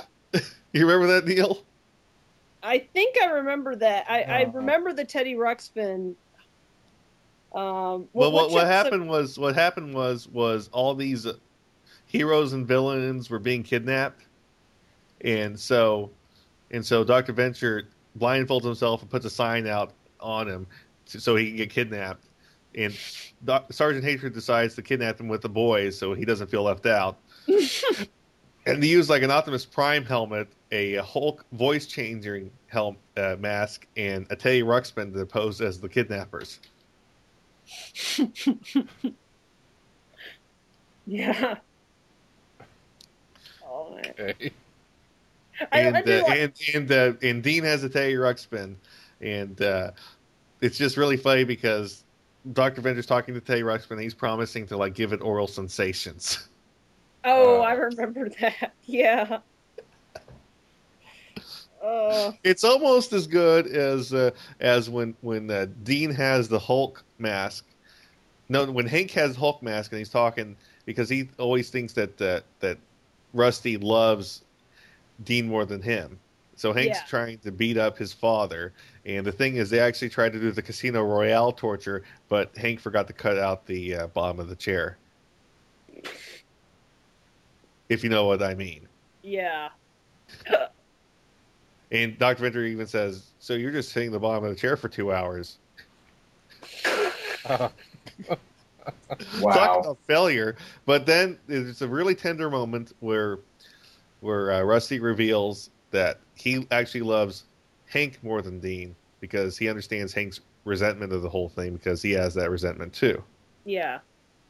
That he wasn't part of it. Yeah. But I, I, I actually, oh man, speaking of Dean, like, I love that Dean sort of revealed that he wants to be a, a reporter, especially to the Spider-Man character. Oh, I love that episode because you got, you've got like when, when uh, Rusty's writing his, uh, his play, he's like, I'm Rusty, I'm Rusty. When the uh, Spider-Man character starts singing with him. I love that bit. That's oh. just wonderful. Another great season one episode is Midlife Chrysalis. What's this? God damn it, I can't say it. Chrysalis. Yeah. That was a great episode because just just uh, just uh, Brock Sanson retraining for his murder murder license. Oh, oh God. Oh God. Wow. Yeah. And the yeah. only thing he wrote on the written exam was drawing the flying man from a, pi- uh, a picture of Icarus from uh that's and Le- he's Leonard like, Zeppelin. What, what, yeah, Le- he was Le- like Zeppelin? The guy's like, and you drew a winged man. He went, that's Icarus. And by the and way, like, it's not Icarus. It isn't. It's not. They never. Led, Led Zeppelin never called that character Icarus. Well, but uh, that's Brock, a fan misconception. Yeah, well, Brock Brock thinks it's Icarus, so therefore it is Icarus. And I mean, like, I'm not, dis- I'm not disagreeing with Brock. Even and if he's, he's like, what's the matter? Don't like Zepp? And then I love the speech that the guy gives him. Like, no, I'm going to give you your license. Because you used to babysit me. Yeah, like, you were the finest, you're the finest officer. And I guess that, like, that's, that's what I love about Brock is he's just so awesome, but he lives with adventures. But that's partly not his fault after the whole incident with, like, Phantom Limb and Billy Quizboy. So. And, uh. And oh, man. And the Hunter S. What's the Hunter S. Thompson character's name? Um, Hunter Gathers. Yeah, Hunter Gathers. I love him. I miss my friend. Did you love him when he was a woman? The ugliest woman ever? Oh, my God. That was epic. And then when he, like, later on was in Sphinx and he's like, I miss my breasts. I miss. being a woman so much. Oh, because that starts the whole bit of um, them just telling truths because they're all a bunch of men, and Brock talks about how he just, like, knocks fifteen out just to see if he can. Yeah, yeah, yeah. Like, when real men don't have secrets. Well, you know, that's one thing. When they were humorizing, hu- humanizing Brock, they were also humanizing Brock, because in early season one, Brock actually is an unstoppable murder machine, and now he's not so much anymore. Because I remember yeah. the episode where they were in space, and Brock yeah. was in the vacuum and for an ungodly amount of time. Yeah. And then he comes out and he says, yeah, I, I, I spit, I coughed up something that was bloody the size of a kiwi, but everything seems to be in place, so I'm okay. Yeah, yeah. He was he was a much a much more violent character, but I think it, it's sort of like they were building. Well, I think they. I remember them saying they didn't want it to become the Brock Show at one point. Like they didn't yeah. want the roar all the time. So I guess like, and also like Brock is like an interesting character that he is this badass, but why is he hanging out with these losers? I know, but I'm just saying that it was just you know they yeah yeah. No, I, no, I love it. I love the Brock rage rage moments. Those no, are... I, I just I just love how he, he coughed up at, uh, and oh, yeah, yeah, yeah, yeah. And he's like, well, everything seems to be in place. I'm okay. I just love how he can just get through anything. He's just like a bulldozer. My favorite Brock moment is the end of the first broadcast episode where uh, the, the same episode where he gets knocked out with the tranquilizer and gets run over by the Monarch Mobile. He he takes his car and runs down. Yeah, all of the Monarch henchmen. His eyes are twitching a little bit while he does it. Oh, yeah, yeah. And, the, and the windshield turns red, and he just turns on the windshield wipers. Yeah. it, oh, man. It says they hit me with a car. This is personal. Wasn't there, like, uh, there was one episode, I think it was with the Frank, the, Va- the Venture Frankenstein thing. Like, oh, Venturestein? Yeah, Venturestein. Venturestein. God. And, like, uh... he ends up killing Venturestein again. Yeah, so, you hit him so hard in the head, he he, he got black. oh. oh, man. Prostitute! But, Oh man, I also like the uh, Morpheus's friends, uh, the alchemist and what? Yeah, the, what's the, uh, the Blackula. The yeah, the Blackula hunter. Yeah, uh, Jefferson Twilight. Jefferson yeah. Twilight, yes. The only thing with the name Twilight that's good. Oh, oh. This is true. But I, I love those three. I, I especially love the alchemist. He's like one of my favorite characters. He, he's just he's voiced, of course, by Master Shake. I know, and that's what makes it even better. It's Remember great. when we picked up a cert in something that uh, Phantom left, Limb left behind? Oh, yeah. But I also love how he helps Hank in that one episode where they do the the mystery, and I love how he wears the, the, the outfit, like the nineteen forties detective outfit. That was just so great. That just, or that he wears a kilt to the prom. And and uh, Charlene calls him his little his little uh, Braveheart. Oh man, I do like I do like this epi- you know the show just because like it, it really does put like um, homosexual characters in such a I, I don't want to sound con- like that but like it's positive light. I mean, well, it's not positive as much as it's a normal light. Yeah, that's what I'm saying. Yeah, that's what I'm trying to get at. It's like, yeah, they're gay, whatever. I mean, yeah. whatever. I remember, oh, uh, Mike is still with us? Uh, Matt, pardon me, Matt. Oh, wow. Hope that's on tape. Yes. Oh. I'm sorry, Matt. Matt, I'm sorry. It says M and I. I gotcha. You're, you were saying. He said he thinks it's M. Bison. You know, Mike, Mike Bison. There we go. Yeah. Hassan Chop, you were saying. Okay. Uh, what was your favorite uh, what was your favorite side character in Venture Brothers? Oh, you know what? I think it's gotta be that Orpheus guy. Oh. Because, because I love you... I love the episode at the end of season one where he's at the diner and he's ordering food. Well, be- Every, everything he says is so mundane, but he says it with such gusto. I know. Oh, it's that, it's the, that you have the whole technological versus like mysticism, and how Venture just thinks whatever he does is completely B S. Yeah. And then, and then you can go with his daughter versus like Hank and Dean, and that whole dynamic too. Oh, because there because there were a couple of instances where Venture, it's like. He's got only one phone call. He knows Orpheus can save him, but then he's got to deal with all the the fallout from yeah. it. Yeah, and he's got to do it anyway. And it's just, I th- I think that part of it is what's funny. There's a whole ton of like supporting characters that just really kind of flesh out the show and really bring a whole bunch of different colors, like. like Kitty Hawk was talking about, and, and everybody else, but I really just think Orpheus just is is one of my favorites. Oh, yeah, oh, uh, he's, he's wonderful. Uh, there's one, ep- there's the first episode uh, Doctor Orpheus showed up in was one of the funniest ones to me because because Doctor Venture builds a joy machine that you don't oh, want to ever yeah. exit. And the thing is, it reve- because this machine is one of the few things that Doctor Venture built that actually works. And the thing is, it's actually quite horrific how it works, because when Doctor Orpheus questions Doctor Venture about it, it turns out he used an orphan to power it. and he and, and Doctor Venture says, "What? I didn't even use the whole thing." Perfect. No, my favorite, my favorite Orpheus, Orpheus and uh, Doctor Venture moment is like right after it's like in, right after Hank and uh, Dean die. Uh, and they're like sitting there where the, you know, the tanks are, and like Orpheus is like feeling the computer and saying, "I can feel their souls" and all that. And, like, Doctor Venture's like, "Souls, memory," you know, he's just going down it and like, yeah, science, science, yeah. scientifying it. Yeah. Yeah. He's like, whatever. It's, I, I love when, I love when Doctor Orpheus was actually in the afterlife in hell. Yeah. He's questioning the spirits, and there's one dressed up like a Roman soldier. And the Roman soldier guy tries to talk like he's actually a Roman. And the guy next to him says, "Well, stop lying. You're actually some guy from uh, Caesar's Palace." and, and he's like, Great. well, he's like, well, I'm in hell anyways. What what will lying get me? Yeah.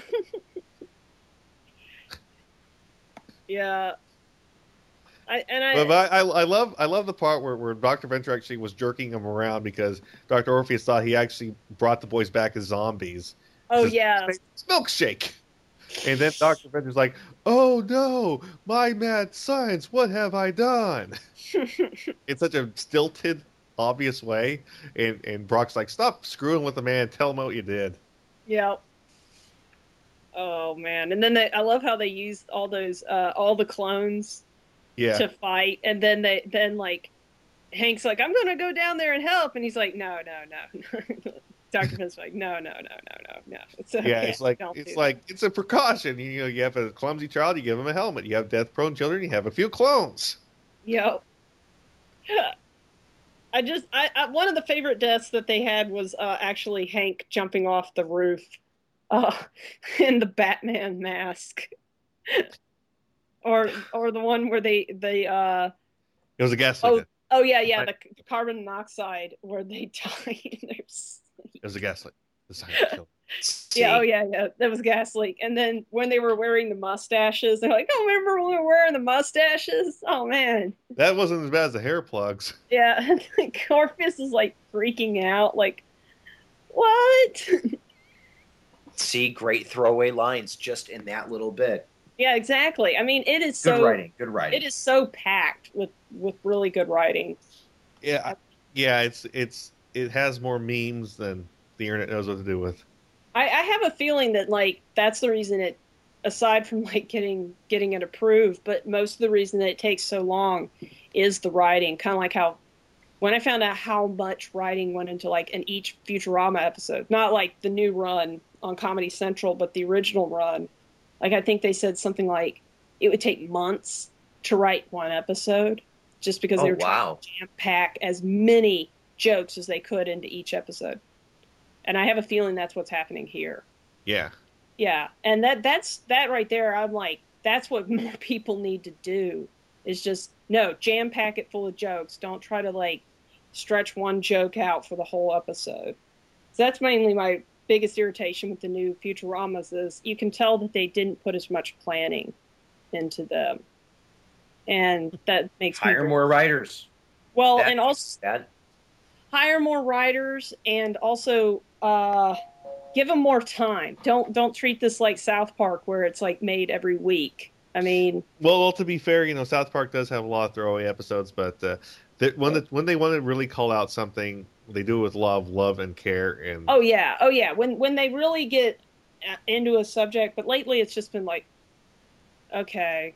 Well, um, it's uh, the heavy metal episode was actually amazing. I'll have to check that out. I haven't really like the thing is is that that I, I feel like South Park peaked with uh, Scott Timmerman Must Die. Well, like that's, that, well the, they did a whole episode where they actually did traditional animation. They actually animated exactly like the original heavy metal. Oh, okay, yeah. I saw. I think I saw some clips from that. Yeah. Yeah, I actually saw that to Neil, and Neil was thoroughly impressed that they not only copied the look of heavy metal, they copied the color model of heavy yeah. metal perfectly, the original. Yeah. And that, the whole reason they did that episode was because there was some sort of rule that their network had was they could show naked breasts on anything except a woman, so they had naked breasts everywhere except on a woman. Right. Yeah. Um.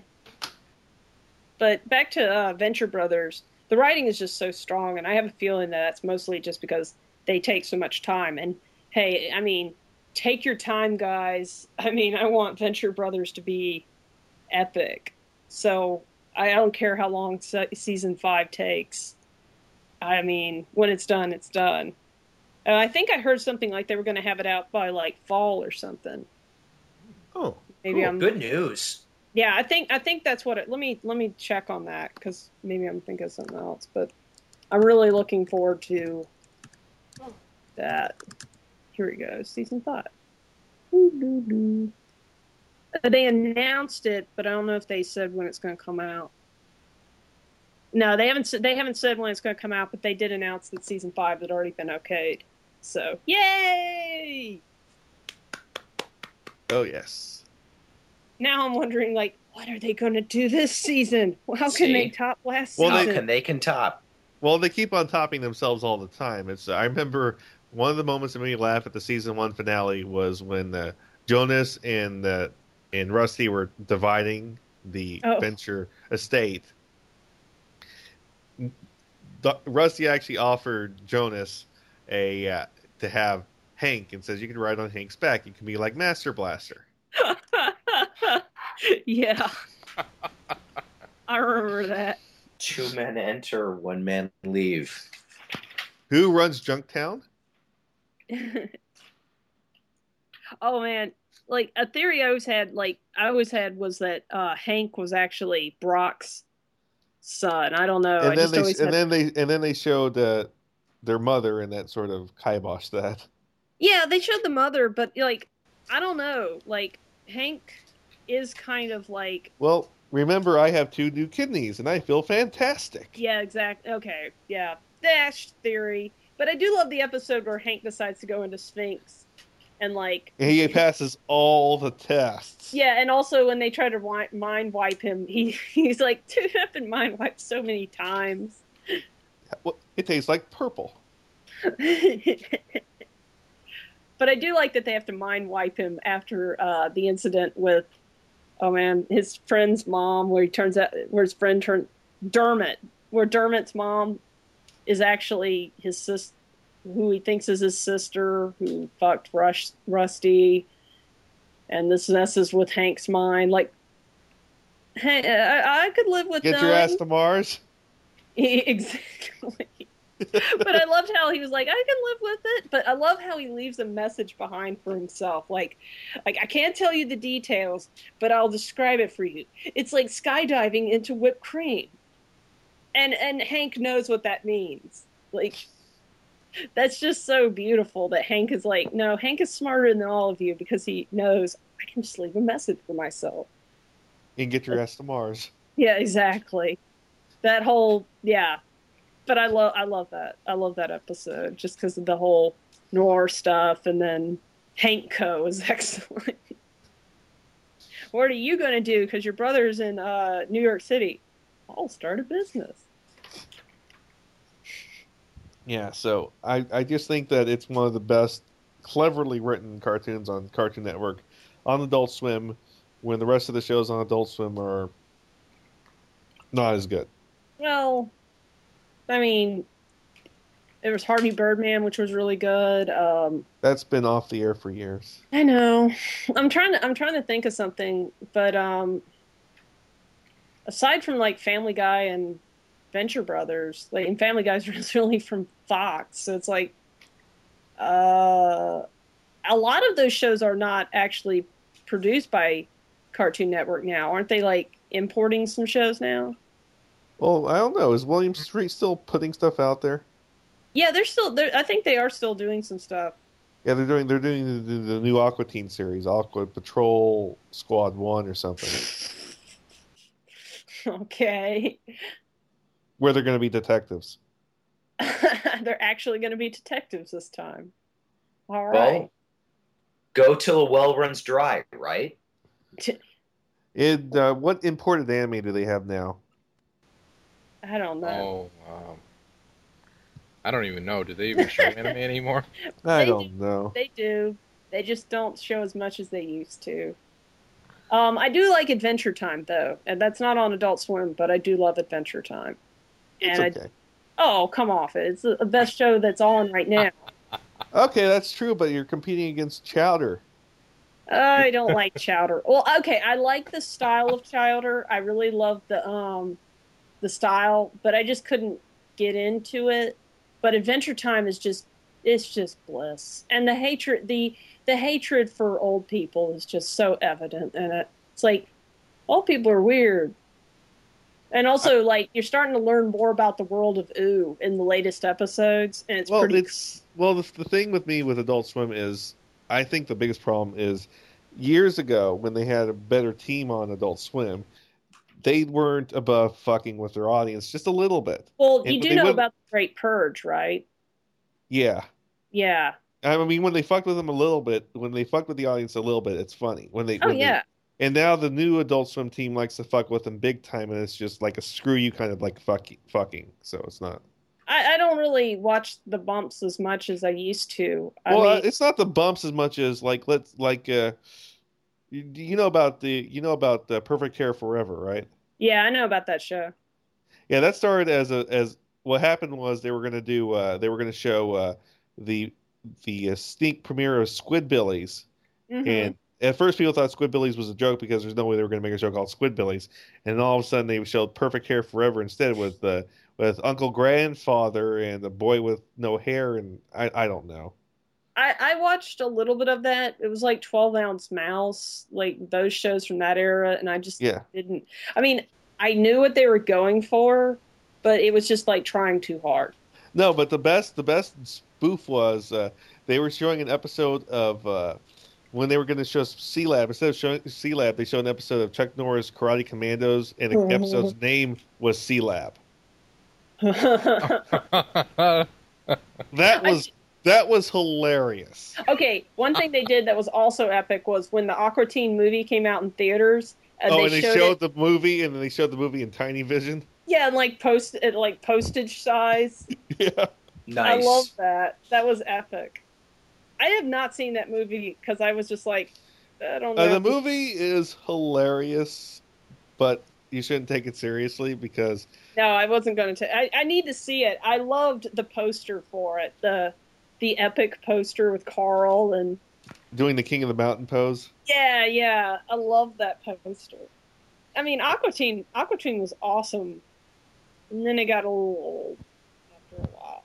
Yeah, and you can't do it without Carl, but they're going to. Oh, good luck. Yeah, I'm sorry, I'm already out. Carl's not there because Carl has the best comment, one of the best comments of all time. I love the drummer from Foghat. I love him. Do, do, do, do, do, do, do. He's just talking about the drummer from Foghat. It's nice. Like, it's epic. No, well, the one I like is the one I like is uh, More Than a Feeling is the World's Greatest Song. Oh yeah. Speaking of that, the commercials for Adult Swim are some of the best I've ever seen. I mean, were. No, they still they still are. Um, even for shows that I don't like. They can sometimes pull out a good commercial. Like, I don't like uh, Tim and Eric, awesome job, you know, awesome show, great job, all that much. But the commercials are really good. And I'm like, I wish the rest of this was as good as the commercials. Oh, actually, the uh, I liked the commercial they did for uh, Tom Goes to the Mayor much more yeah. than the show itself, because I thought Tom Goes to the Mayor was one of the stupidest shows ever. But the commercial for it was hilarious. Okay, they did have one good episode. There was one good episode of Tom Goes to the Mayor, and that was the episode with the Frontier Town thing. Oh, and yeah, was, that was Fresh Timber. Yeah, that that was that was the best. That is the best episode. Like, that one was actually funny. And I have to agree with you. The commercials for that show so much better than the show because they did some, they did stuff that they didn't have any of the voices. They just showed this horrible animation style and with this weird wacky music. So it's like yeah. you don't know what this is. Yeah, like I. And I don't understand how the commercials can be so good, but, like, the shows can... Well, they were looking at the show, and the people making the commercials were like, okay, how are we going to sell this? Yeah, that's pretty much, I think, what happened. I think, actually, it's two different teams, like... Yeah. And so... It has whoever, to be. Whoever's writing their commercials, bravo, you are, you are awesome. I mean, they're epic. And also, they do make me want to play those video games. Did you play the Bible Fight video game yet on adult swim dot com? Yes, I have. I like the Caligula game because it's just so stupid. All those games are awesome. Um, of course, I, I did get stuck into a Robot Unicorn and oh. had to play that. Like, what about Amateur Surgeon? Oh, man. I had a friend who was obsessed with that sh- with that game, and like he played... Don't like, ever give him that D S surgery game then. Well, no, he played that too. He oh. played that, and he uh, he didn't like it as much. If I remember. That's funny. He did actually. This guy actually wanted to buy a surgery machine after he played so many of these surgeon games. He was like, "There's nothing left. I should buy a sur- one of those surgery, like, you know, demo machines where you run through a surgery in virtual reality." And I was like, "What?" Well, I'm surprised you didn't just start a back alley clinic. Uh, well, it, it was like getting to the point. Where it right. was like, I, I, was, I think I that's was, the next step. I think that was the next step, and that's why I, I discouraged him from buying one. Was just picking uh, bullets out of somebody's shoulder in your garage. I don't know. He might be doing a public service, but Anyway, yeah, that, I love all the games on Adult Swim. Uh, dot com. Oh man, wasn't Super Deluxe like a um, like a spinoff of that or something? That was somehow related. I don't know, but speaking of that, like I, like I said, uh, you know, Venture Brothers is one of the best offerings of Adult Swim in a long oh. time. One of the best offerings out of Cartoon Network in a long time. I will. I will say that uh, I I will put Adventure Time. It's not quite up at Venture Brothers level, but it is pretty high up there. Well, I, I'm saying this because a lot of the new offerings the last couple of years are terrible. They, I mean, they had the horrible Flash animated George of the Jungle cartoon. They had the horrible uh, Total Drama Flash animation cartoon, and I don't understand why people like this because it's Flash animation done badly. It's cheap. It's cheap. That's well, like what was the one where there was like they had the show where it was like sixteen or something, and then they also had that's by the same people who do Total Drama Island. Yeah, exactly. And like, I'm like, oh, the I know. I was watching it. It, it, it. it reminds me of those stupid commercials you see in the theater before they start the movie about about some sort of oxy rub. Well, it looks like the e-shirt. Well, it's worse than the e-shirts commercials, um, but. Yeah, but uh, Adventure Time's pretty good. Batman Brave and the Bold is pretty good. Um, but Venture Brothers, I would say, is their best show they've got right now. Yeah. it's, it's The time of the old Adult Swim is over. The yeah, time of the well, old Cartoon Network is over. Well, but the thing is is that the old Adult yeah. Swim the old Adult Swim was built by Ted Turner. Like, and like, because yeah. Ted, Ted Turner was like, well, I want to do something for adults. What can I do for cheap? I can get these guys who like do little cartoons, and that'll be funny. And, and what, what, why did they purge him? Was it because of uh, Seth Green? Who? Uh, Seth Robot Green Chicken. Did a Captain Planet skit with Ted Turner in uh, in Robot Chicken. Oh yeah. The yeah. only good thing that came out of the whole idea of Captain Planet, by the way. Captain Planet. Captain Planet. He's a hero. I mean, Ted had that... some... Ba- I'm not this, I'm not going to say Ted didn't have any bad ideas, like the colorization of all movies and, well, Captain Planet. But he did have some good ideas. Like, Cartoon Network was one of his ideas. Like, the idea being, we have a huge library of all these cartoons. Why don't we just show them? Which they've sort of gotten away from. Yeah, with the live action stuff, the Flash animation. Yeah, and that that's yeah. like that's so sad because it's like you have something, you have an entire library of cartoons you can pull from. You, you know what I you know why I actually left Cartoon Network? It was when they started showing Goosebumps. Oof. Yeah. Um, well, when I saw Slam Ball, that was like, oh god. Oh, or Jesus Christ. Slam Ball, Slam Ball, and it's like.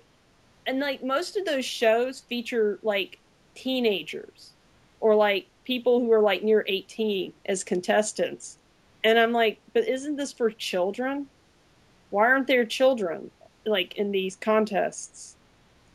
And I don't understand. It's like, it, like at least when Nickelodeon did them, you know, it was kids, actually. And you could dream of being on those shows, too. And the host of the, uh, the, host of, uh, the show, uh, Mark Summers? Mark yeah, Summers. Mark Summers. Of Double he's Dare. actually he's actually extremely obsessive compulsive and has a thing about cleanliness. Yeah, I've heard that. I've heard that. So he's also... he's like his own personal hell when he's hosting those shows. Well, I heard like for the food show, I think they have to like plasticize some of the food just because yeah. you won't touch it otherwise. Yeah. Yeah. Yeah, it's uh I mean, if you go into his house and mess with the tussles on his on his rugs, he'll actually look. He'll actually see it. Get down on his knees and start smoothing out the tussles on all his rugs again. Oh, that's sad. Wow. So just imagine he he's on uh, Double Dare, and there's these kids covered in gack that's trying to hug him and and all that, and he has this him. real nervous laugh about it.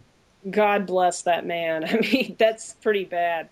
I mean, you know, Howie Mandel. You know, all he had to do was fist bumps, but man, and do and do the Skeeter voice. Yeah, which he calls the Bobby voice for some reason. Oh, uh. But uh, back to Venture Brothers. Gizmo before either of them. Yeah. But back to Venture Brothers. Venture Brothers. Go Team Venture. Go Team Venture. I just, I just love, I just love that whole show. It's just great. I mean, I can't, like, every, everything is quotable. Everything is wonderful. Oh, the episode with the, with the astronaut ghost, that had the best cold opening out of all Venture Brothers, because it, all the lyrics are from Space Oddity. Oh, yeah. Nice. Oh, man. And then, oh, man. Oh, man. Uh, when Ground Doctor Control to Major Tom. You're breaking yep. up. Yep. My ship knows which way to go. Tell my wife I love her. She knows. I know. It's epic. Um, oh, man. When oh, man, what was I thinking of? Uh, Doctor Venture. Oh, that was also the episode where Brock Sampson beat up a guy in the m- worst way possible. Oh, how was that again? With his ass. Oh, oh yeah. Oh, yeah. Oh, oh God. Oh, yeah. Oh, that. Oh, the the uh, the animation on that was spectacular, because it just showed his his butt muscles flex on the guy's oh, the guy's the guy's face just turns to horror. Yep. Because, because Brock, because what happened were fake pirates, or actually they were actually real pirates in the real term, were trying to steal the keys to the ship, and uh, Brock says he had the keys up his ass, so one pirate's reaching, and then oh yeah, and then yeah, wow. yeah, yeah, I remember that. And then he uses, and he, then he like my ass and get the keys. Here we go. And then oh. with with the one pirate's hand in his ass, crushed horribly, he he uses his body to like swing the pirate with his hand still in his ass to beat up the other pirate. Yep. See, that's determination.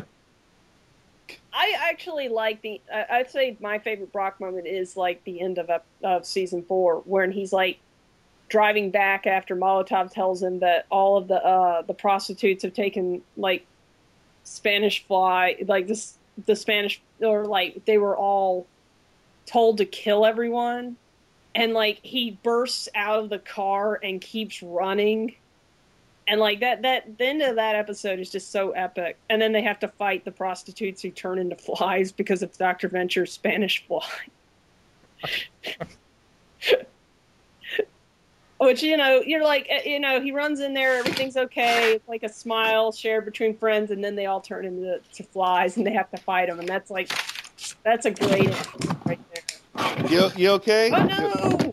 Matt, Matt, you okay? Uh, yeah. Avalanche. Okay. I was blown away by how awesome that was. But yeah, it's, it's, the whole show is just awesome moments we can always, we can just all talk about. Remember the awesome moment where this and... That's the beauty of the show. This is a perfect show to talk about with your friends the next day.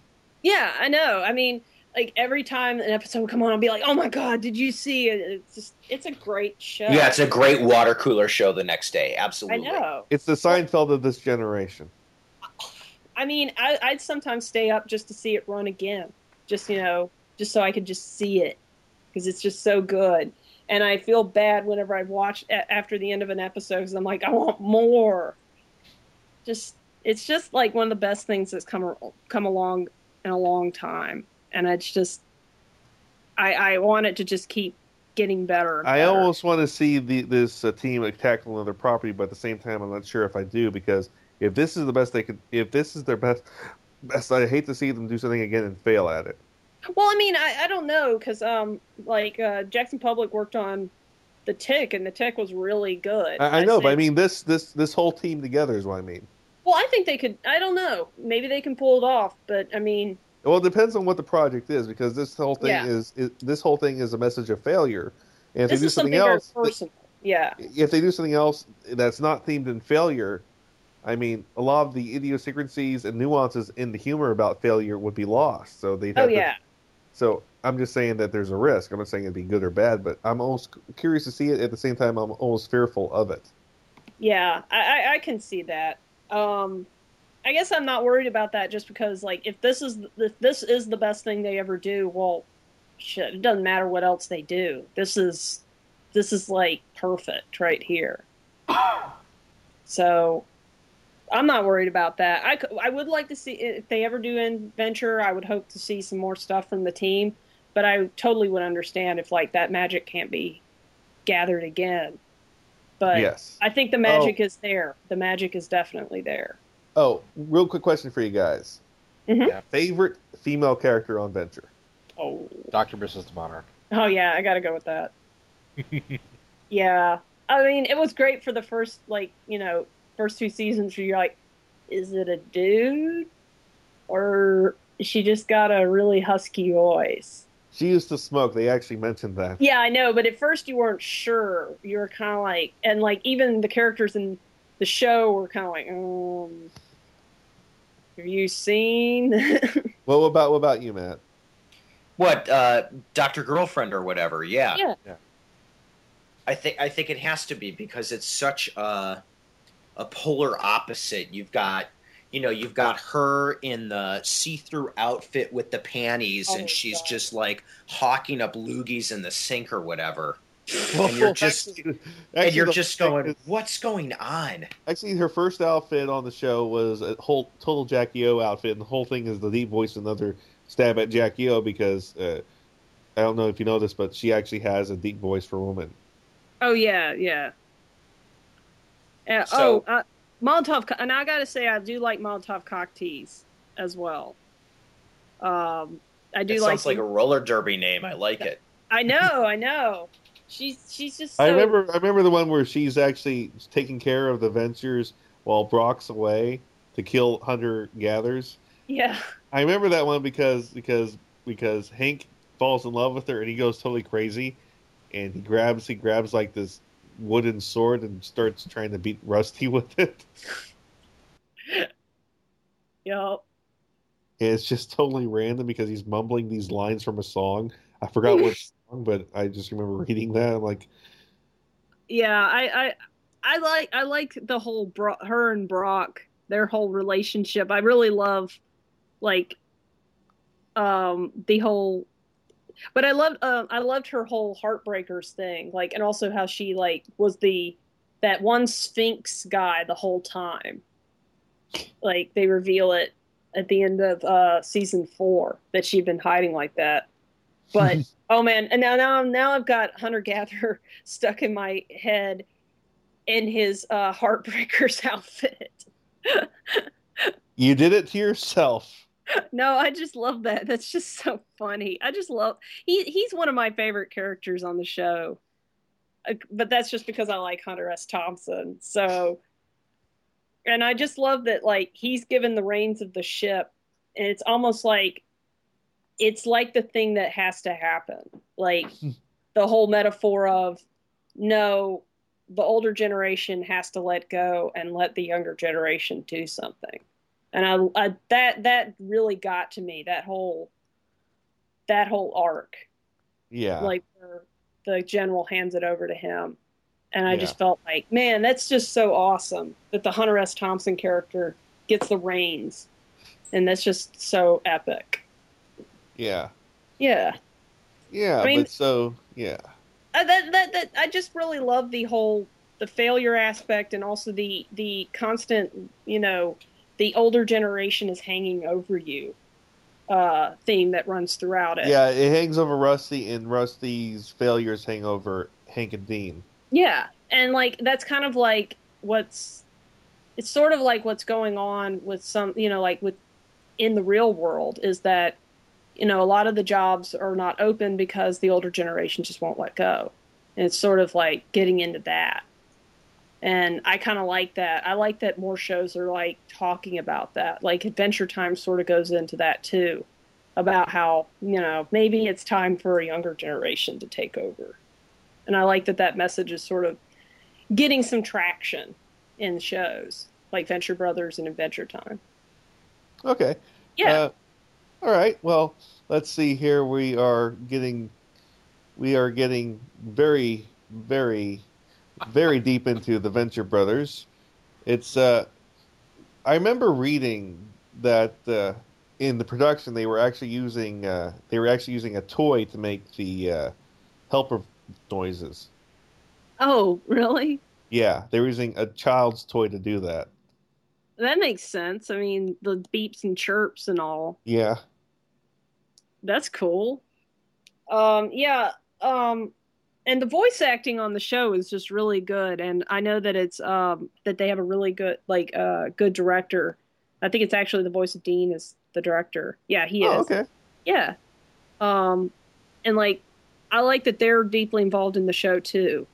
Like, and that a lot of the voice actors are actually writers on the show. And are invested in the characters they play, at least. Exactly. Like, yeah. yeah. And of course they get their credit, you know. Yay! Actor's credit! Of course. Yes, because you need that.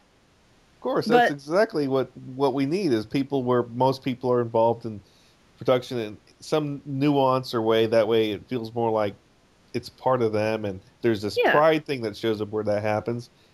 And, and when, the, th- when pride shows up, you know, when you're proud of what you're working on, all of a sudden, you know, not all the times, but most of the times, the quality sort of gets up there because of that.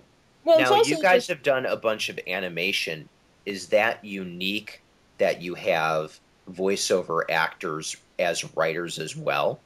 That is shows, actually very unique, I think. Yeah. Yes. It, well, it sometimes shows on, up on some. It depends on, like, if the writers have a lot of control. Because um, I do know that, like, some writers or directors like to put the writers in there just so they can get a credit. But here I think it's just that it's such a close-knit group. That well, it's almost like they're the reason they're so strong is it's a close-knit group. Like, the voice actors are involved, the writers are involved, the animators involved, everyone's involved. Well, most of the better animated shows in that came from the U S had involvement from the voice actors, at least in some point or some way, where the voice actors are allowed to ad-lib sometimes or make suggestions or voice differently yeah. in the script. And the reason why is, what happens is they first do the voice acting and then they do the animation. That mm-hmm. way it matches up. And yeah. some some shows that do it the other way around, they they have a script, the script is the script is the script, and that's yeah. when things feel stale and and blocky, and like the Boondocks. Yeah, okay. the, it, it's definitely when well, it's that way in anime too. Like, some of the better animated shows do the voice acting first. And I, I think that's actually better, because I agree. Will get, you will get you will get some really some gems, and but you're right. Like, if they're just reading, it's kind of stilted, and I guess that's why. Getting back to dubs, that's why a lot of dubs feel so lifeless, is because they're just reading, and when you're just reading, it doesn't and, sound. And some people who do dubs are like, okay, you have to make. You have to make it match when the mouth is open. Exactly. You can't have yeah. any. Oh, I they don't. They fortunately do not do that anymore. But I remember hear. I remember hearing a few voice actors tell tales of having yes. to do that. Now they. Speed. They've gotta do this race. But father, I have got, to. Now they've got it so that, you know, they can sort of time it right. Yeah, but, but I was just like, that's how Speed Racer did it. Yeah. Ugh. Ugh. That is ha ha ha ha ha. ha. Fill it in. Just keep doing something until they stop.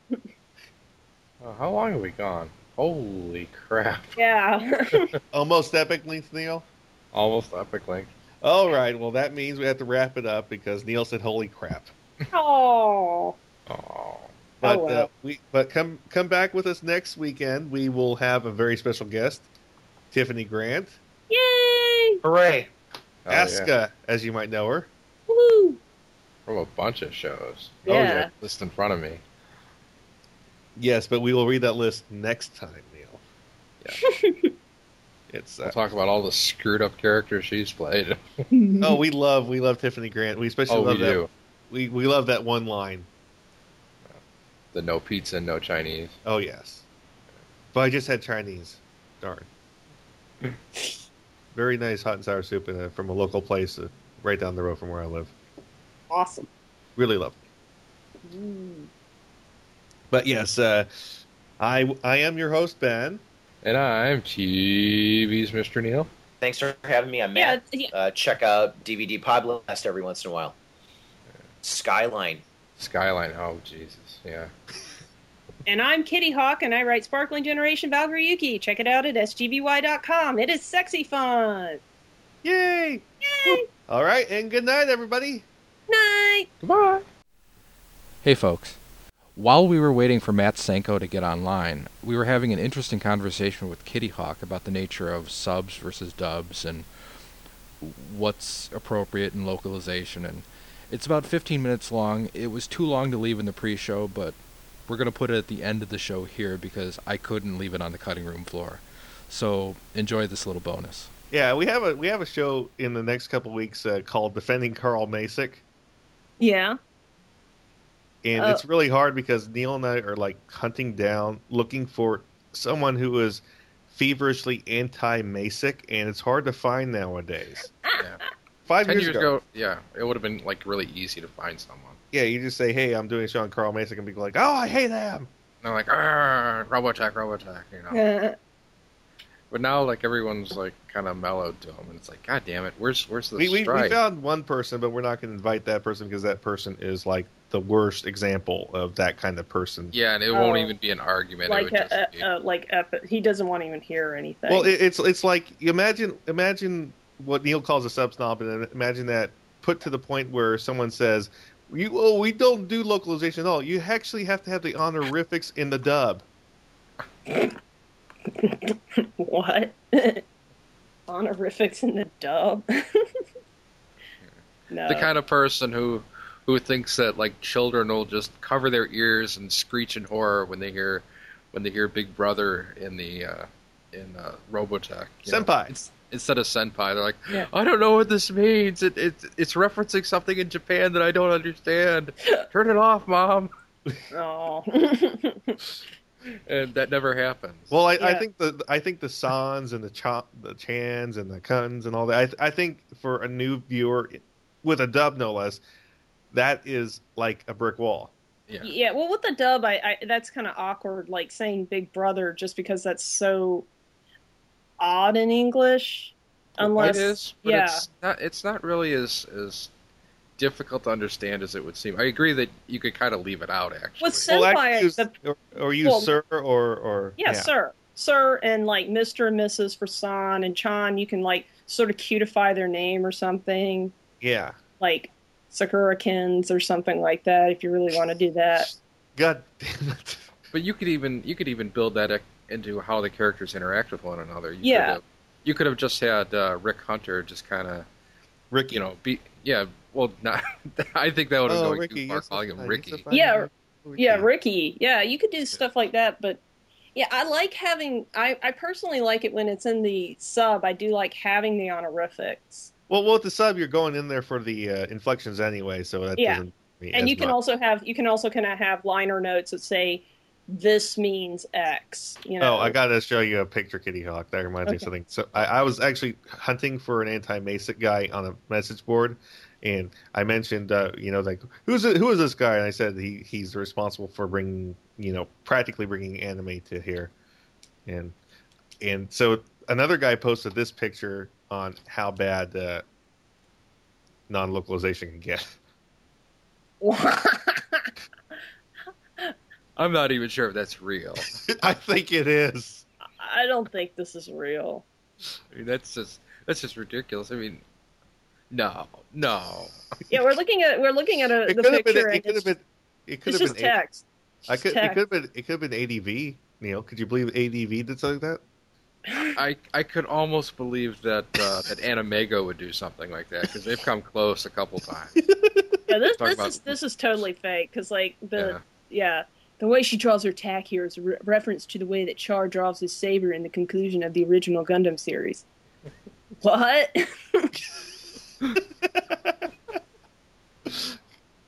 Oh man, but yeah, I mean, I, I mean it can get crazy, and like for a while I was using um God, what was it called some D V D like some D V D player on my uh computer, and some of the liner notes got kind of messed up because it wasn't up to the task of reading them correctly, and like sometimes my screen would be full of text. Just be like my God, wow. It's full of text. Exactly. No, no, no. I do like, like I do like notes during the um during the show just because it's kind of nice to have that. Oh, here we're gonna explain this little thing real quick, or oh, like you know, at you, the, you, the show. You know, I love A D V actually did this. uh, on my Kenshin D V Ds, they actually have like a point where it says says uh, see notes on D V D during the show, and on the show there's like a glossary of terms, and I'm like, this is bullshit. I have to do homework to watch Kenshin. So A D V dubbed that, and they they still got Sandy Fox. I think it was got, A D V who did that. Oh God, they went to someone. They they went because she yeah, was she did yeah Sandy she did Fox. The, uh, Sandy Fox sang the American version of Freckles, and it's horrible. She did she did uh, Magic Knight Rayearth for a different company. I can't believe they went out and got her. Like, like oh, like, l listen to this. We should get this person. Fuck you, Matt Greenfield. Yeah. So, Kitty Hawk, did you ever see, hear the American version of Freckles? No. Freckles, the first Kenshin opening. Yeah. The, the American version. I it's, just remember from that time period, and no offense to anyone who might have done it, but there weren't very good localizations of the songs, and I kind of say never it was listened a, to them? Well, yeah. it, no, I've listened to some of them, but it's just sort of like the translation plus like trying to sing it to the same tempo just never works. Oh, uh, that reminds me, we're going to have a bad localization episode as well. And on that one, I'm actually going to have Pablo on that show just for one reason. Oh, what for? Um, long time ago, I was talking to Pablo about bad anime dubs. And I mentioned, I, I told Pablo once, I heard the dub, the Spanish dub of the Magic Knight Rayearth theme, and Pablo started for no reason at all, belting it out.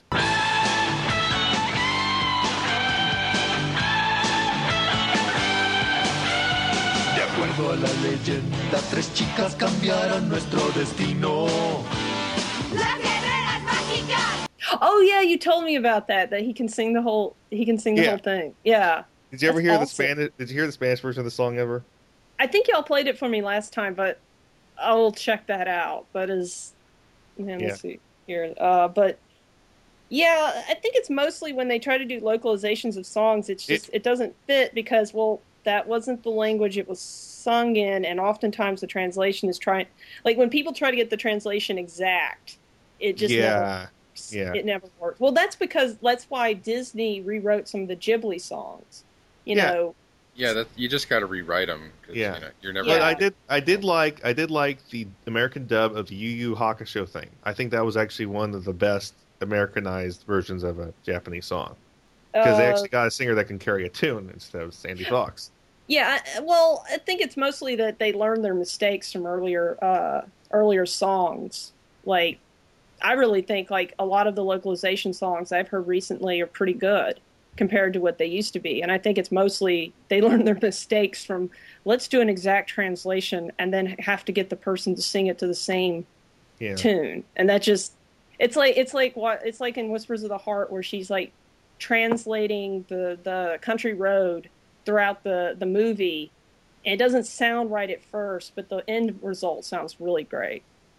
And mm. it's sort of like going, yeah, I love that. I love that movie, and I always loved how the first version of the song wasn't really good, but then like uh, it got better and better okay. as as the story went on. And I think that's basically what's going on here is that you have to just give up and accept that. You can't say the crazy things that they sing in Japanese songs in yeah. English. Or as Lena, or as Lena Inverse says, in Japanese. Oh God, that that horrible, horrible scene in the in the dub of Slayers, the original series. There's a there's a scene where Lena Inverse and uh, oh, who's the, who's the little who's the little girl with the big boobs? Yeah. Uh, uh, Naga, I, I, Naga's sister. Uh, what's I, her name? Amelia, I think, or something? Oh, yeah, yeah, Amelia. Yeah, yeah. Yeah, and it's it's Lisa Ortiz and Veronica Taylor, the voice of uh, Ash Ketchum, neither of whom can sing, and they have to sing this song. And after the first verse, they just give up, and and uh, Lena goes, "Let's sing in Japanese," and they switch to the Japanese track. I was simultaneously horrified and doubled over with laughter. That's awesome. In Japanese! And then I showed it to Ben, and he was like, no, no, they did not just do that. It's so cheap! It's so cheap. It is it's so funny. cheap. And that's funny. I mean, that's having fun with it. Like, ah, this is going to be terrible. Let's have some fun with it. With Japanese! It's kind of like Samurai Pizza Cats, where they gave up and just said... let's just do whatever comes to mind. And then they lost the tapes. Yep. But one of my favorite gags in there was, like, in the original, they were obviously saying, eh, and the the the the, the uh, katakana for eh, you know, e, falls on the uh, bad guy's head. Well, instead in the dub, they say, we're going to make random H's fall out of the sky and hit you on the head. Bonk. And I was like, that shouldn't be funny, but it is. You know, the guy who the guy who was, you know, narrating the song, you know, he was drunk when he did that. Oh, yeah, yeah, yeah. You told me about that. And I always I always wondered if it was the B fifty-two guy or someone doing a damn good impression of him. I think he was trying to do Paul Lynde.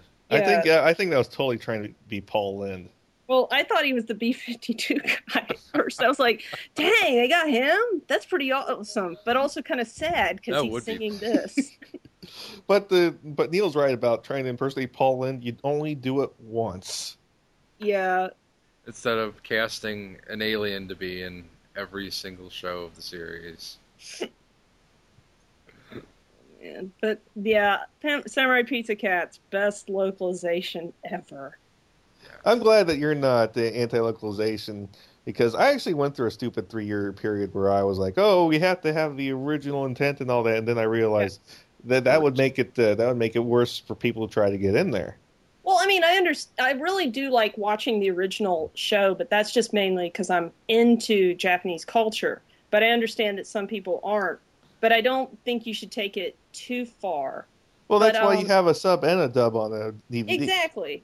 And and but it's also just like, if you find that what you're trying to localize isn't working, you're either going to have to do what the Japanese do, which is actually remake it, or just drop it. Like Cardcaptor Sakura, not happening. Mm. Cardcaptors. Oh. And then there's the Tokyo Babylon D V D, which is like marked as, I think it was marked as like mature or something like that, or at least like high teen, like, oh no, this is like totally bad and stuff. And both the dub and the sub were not the same as what was being said on screen, like in the Japanese. Like, I knew enough that I knew that they weren't saying the things that they were saying.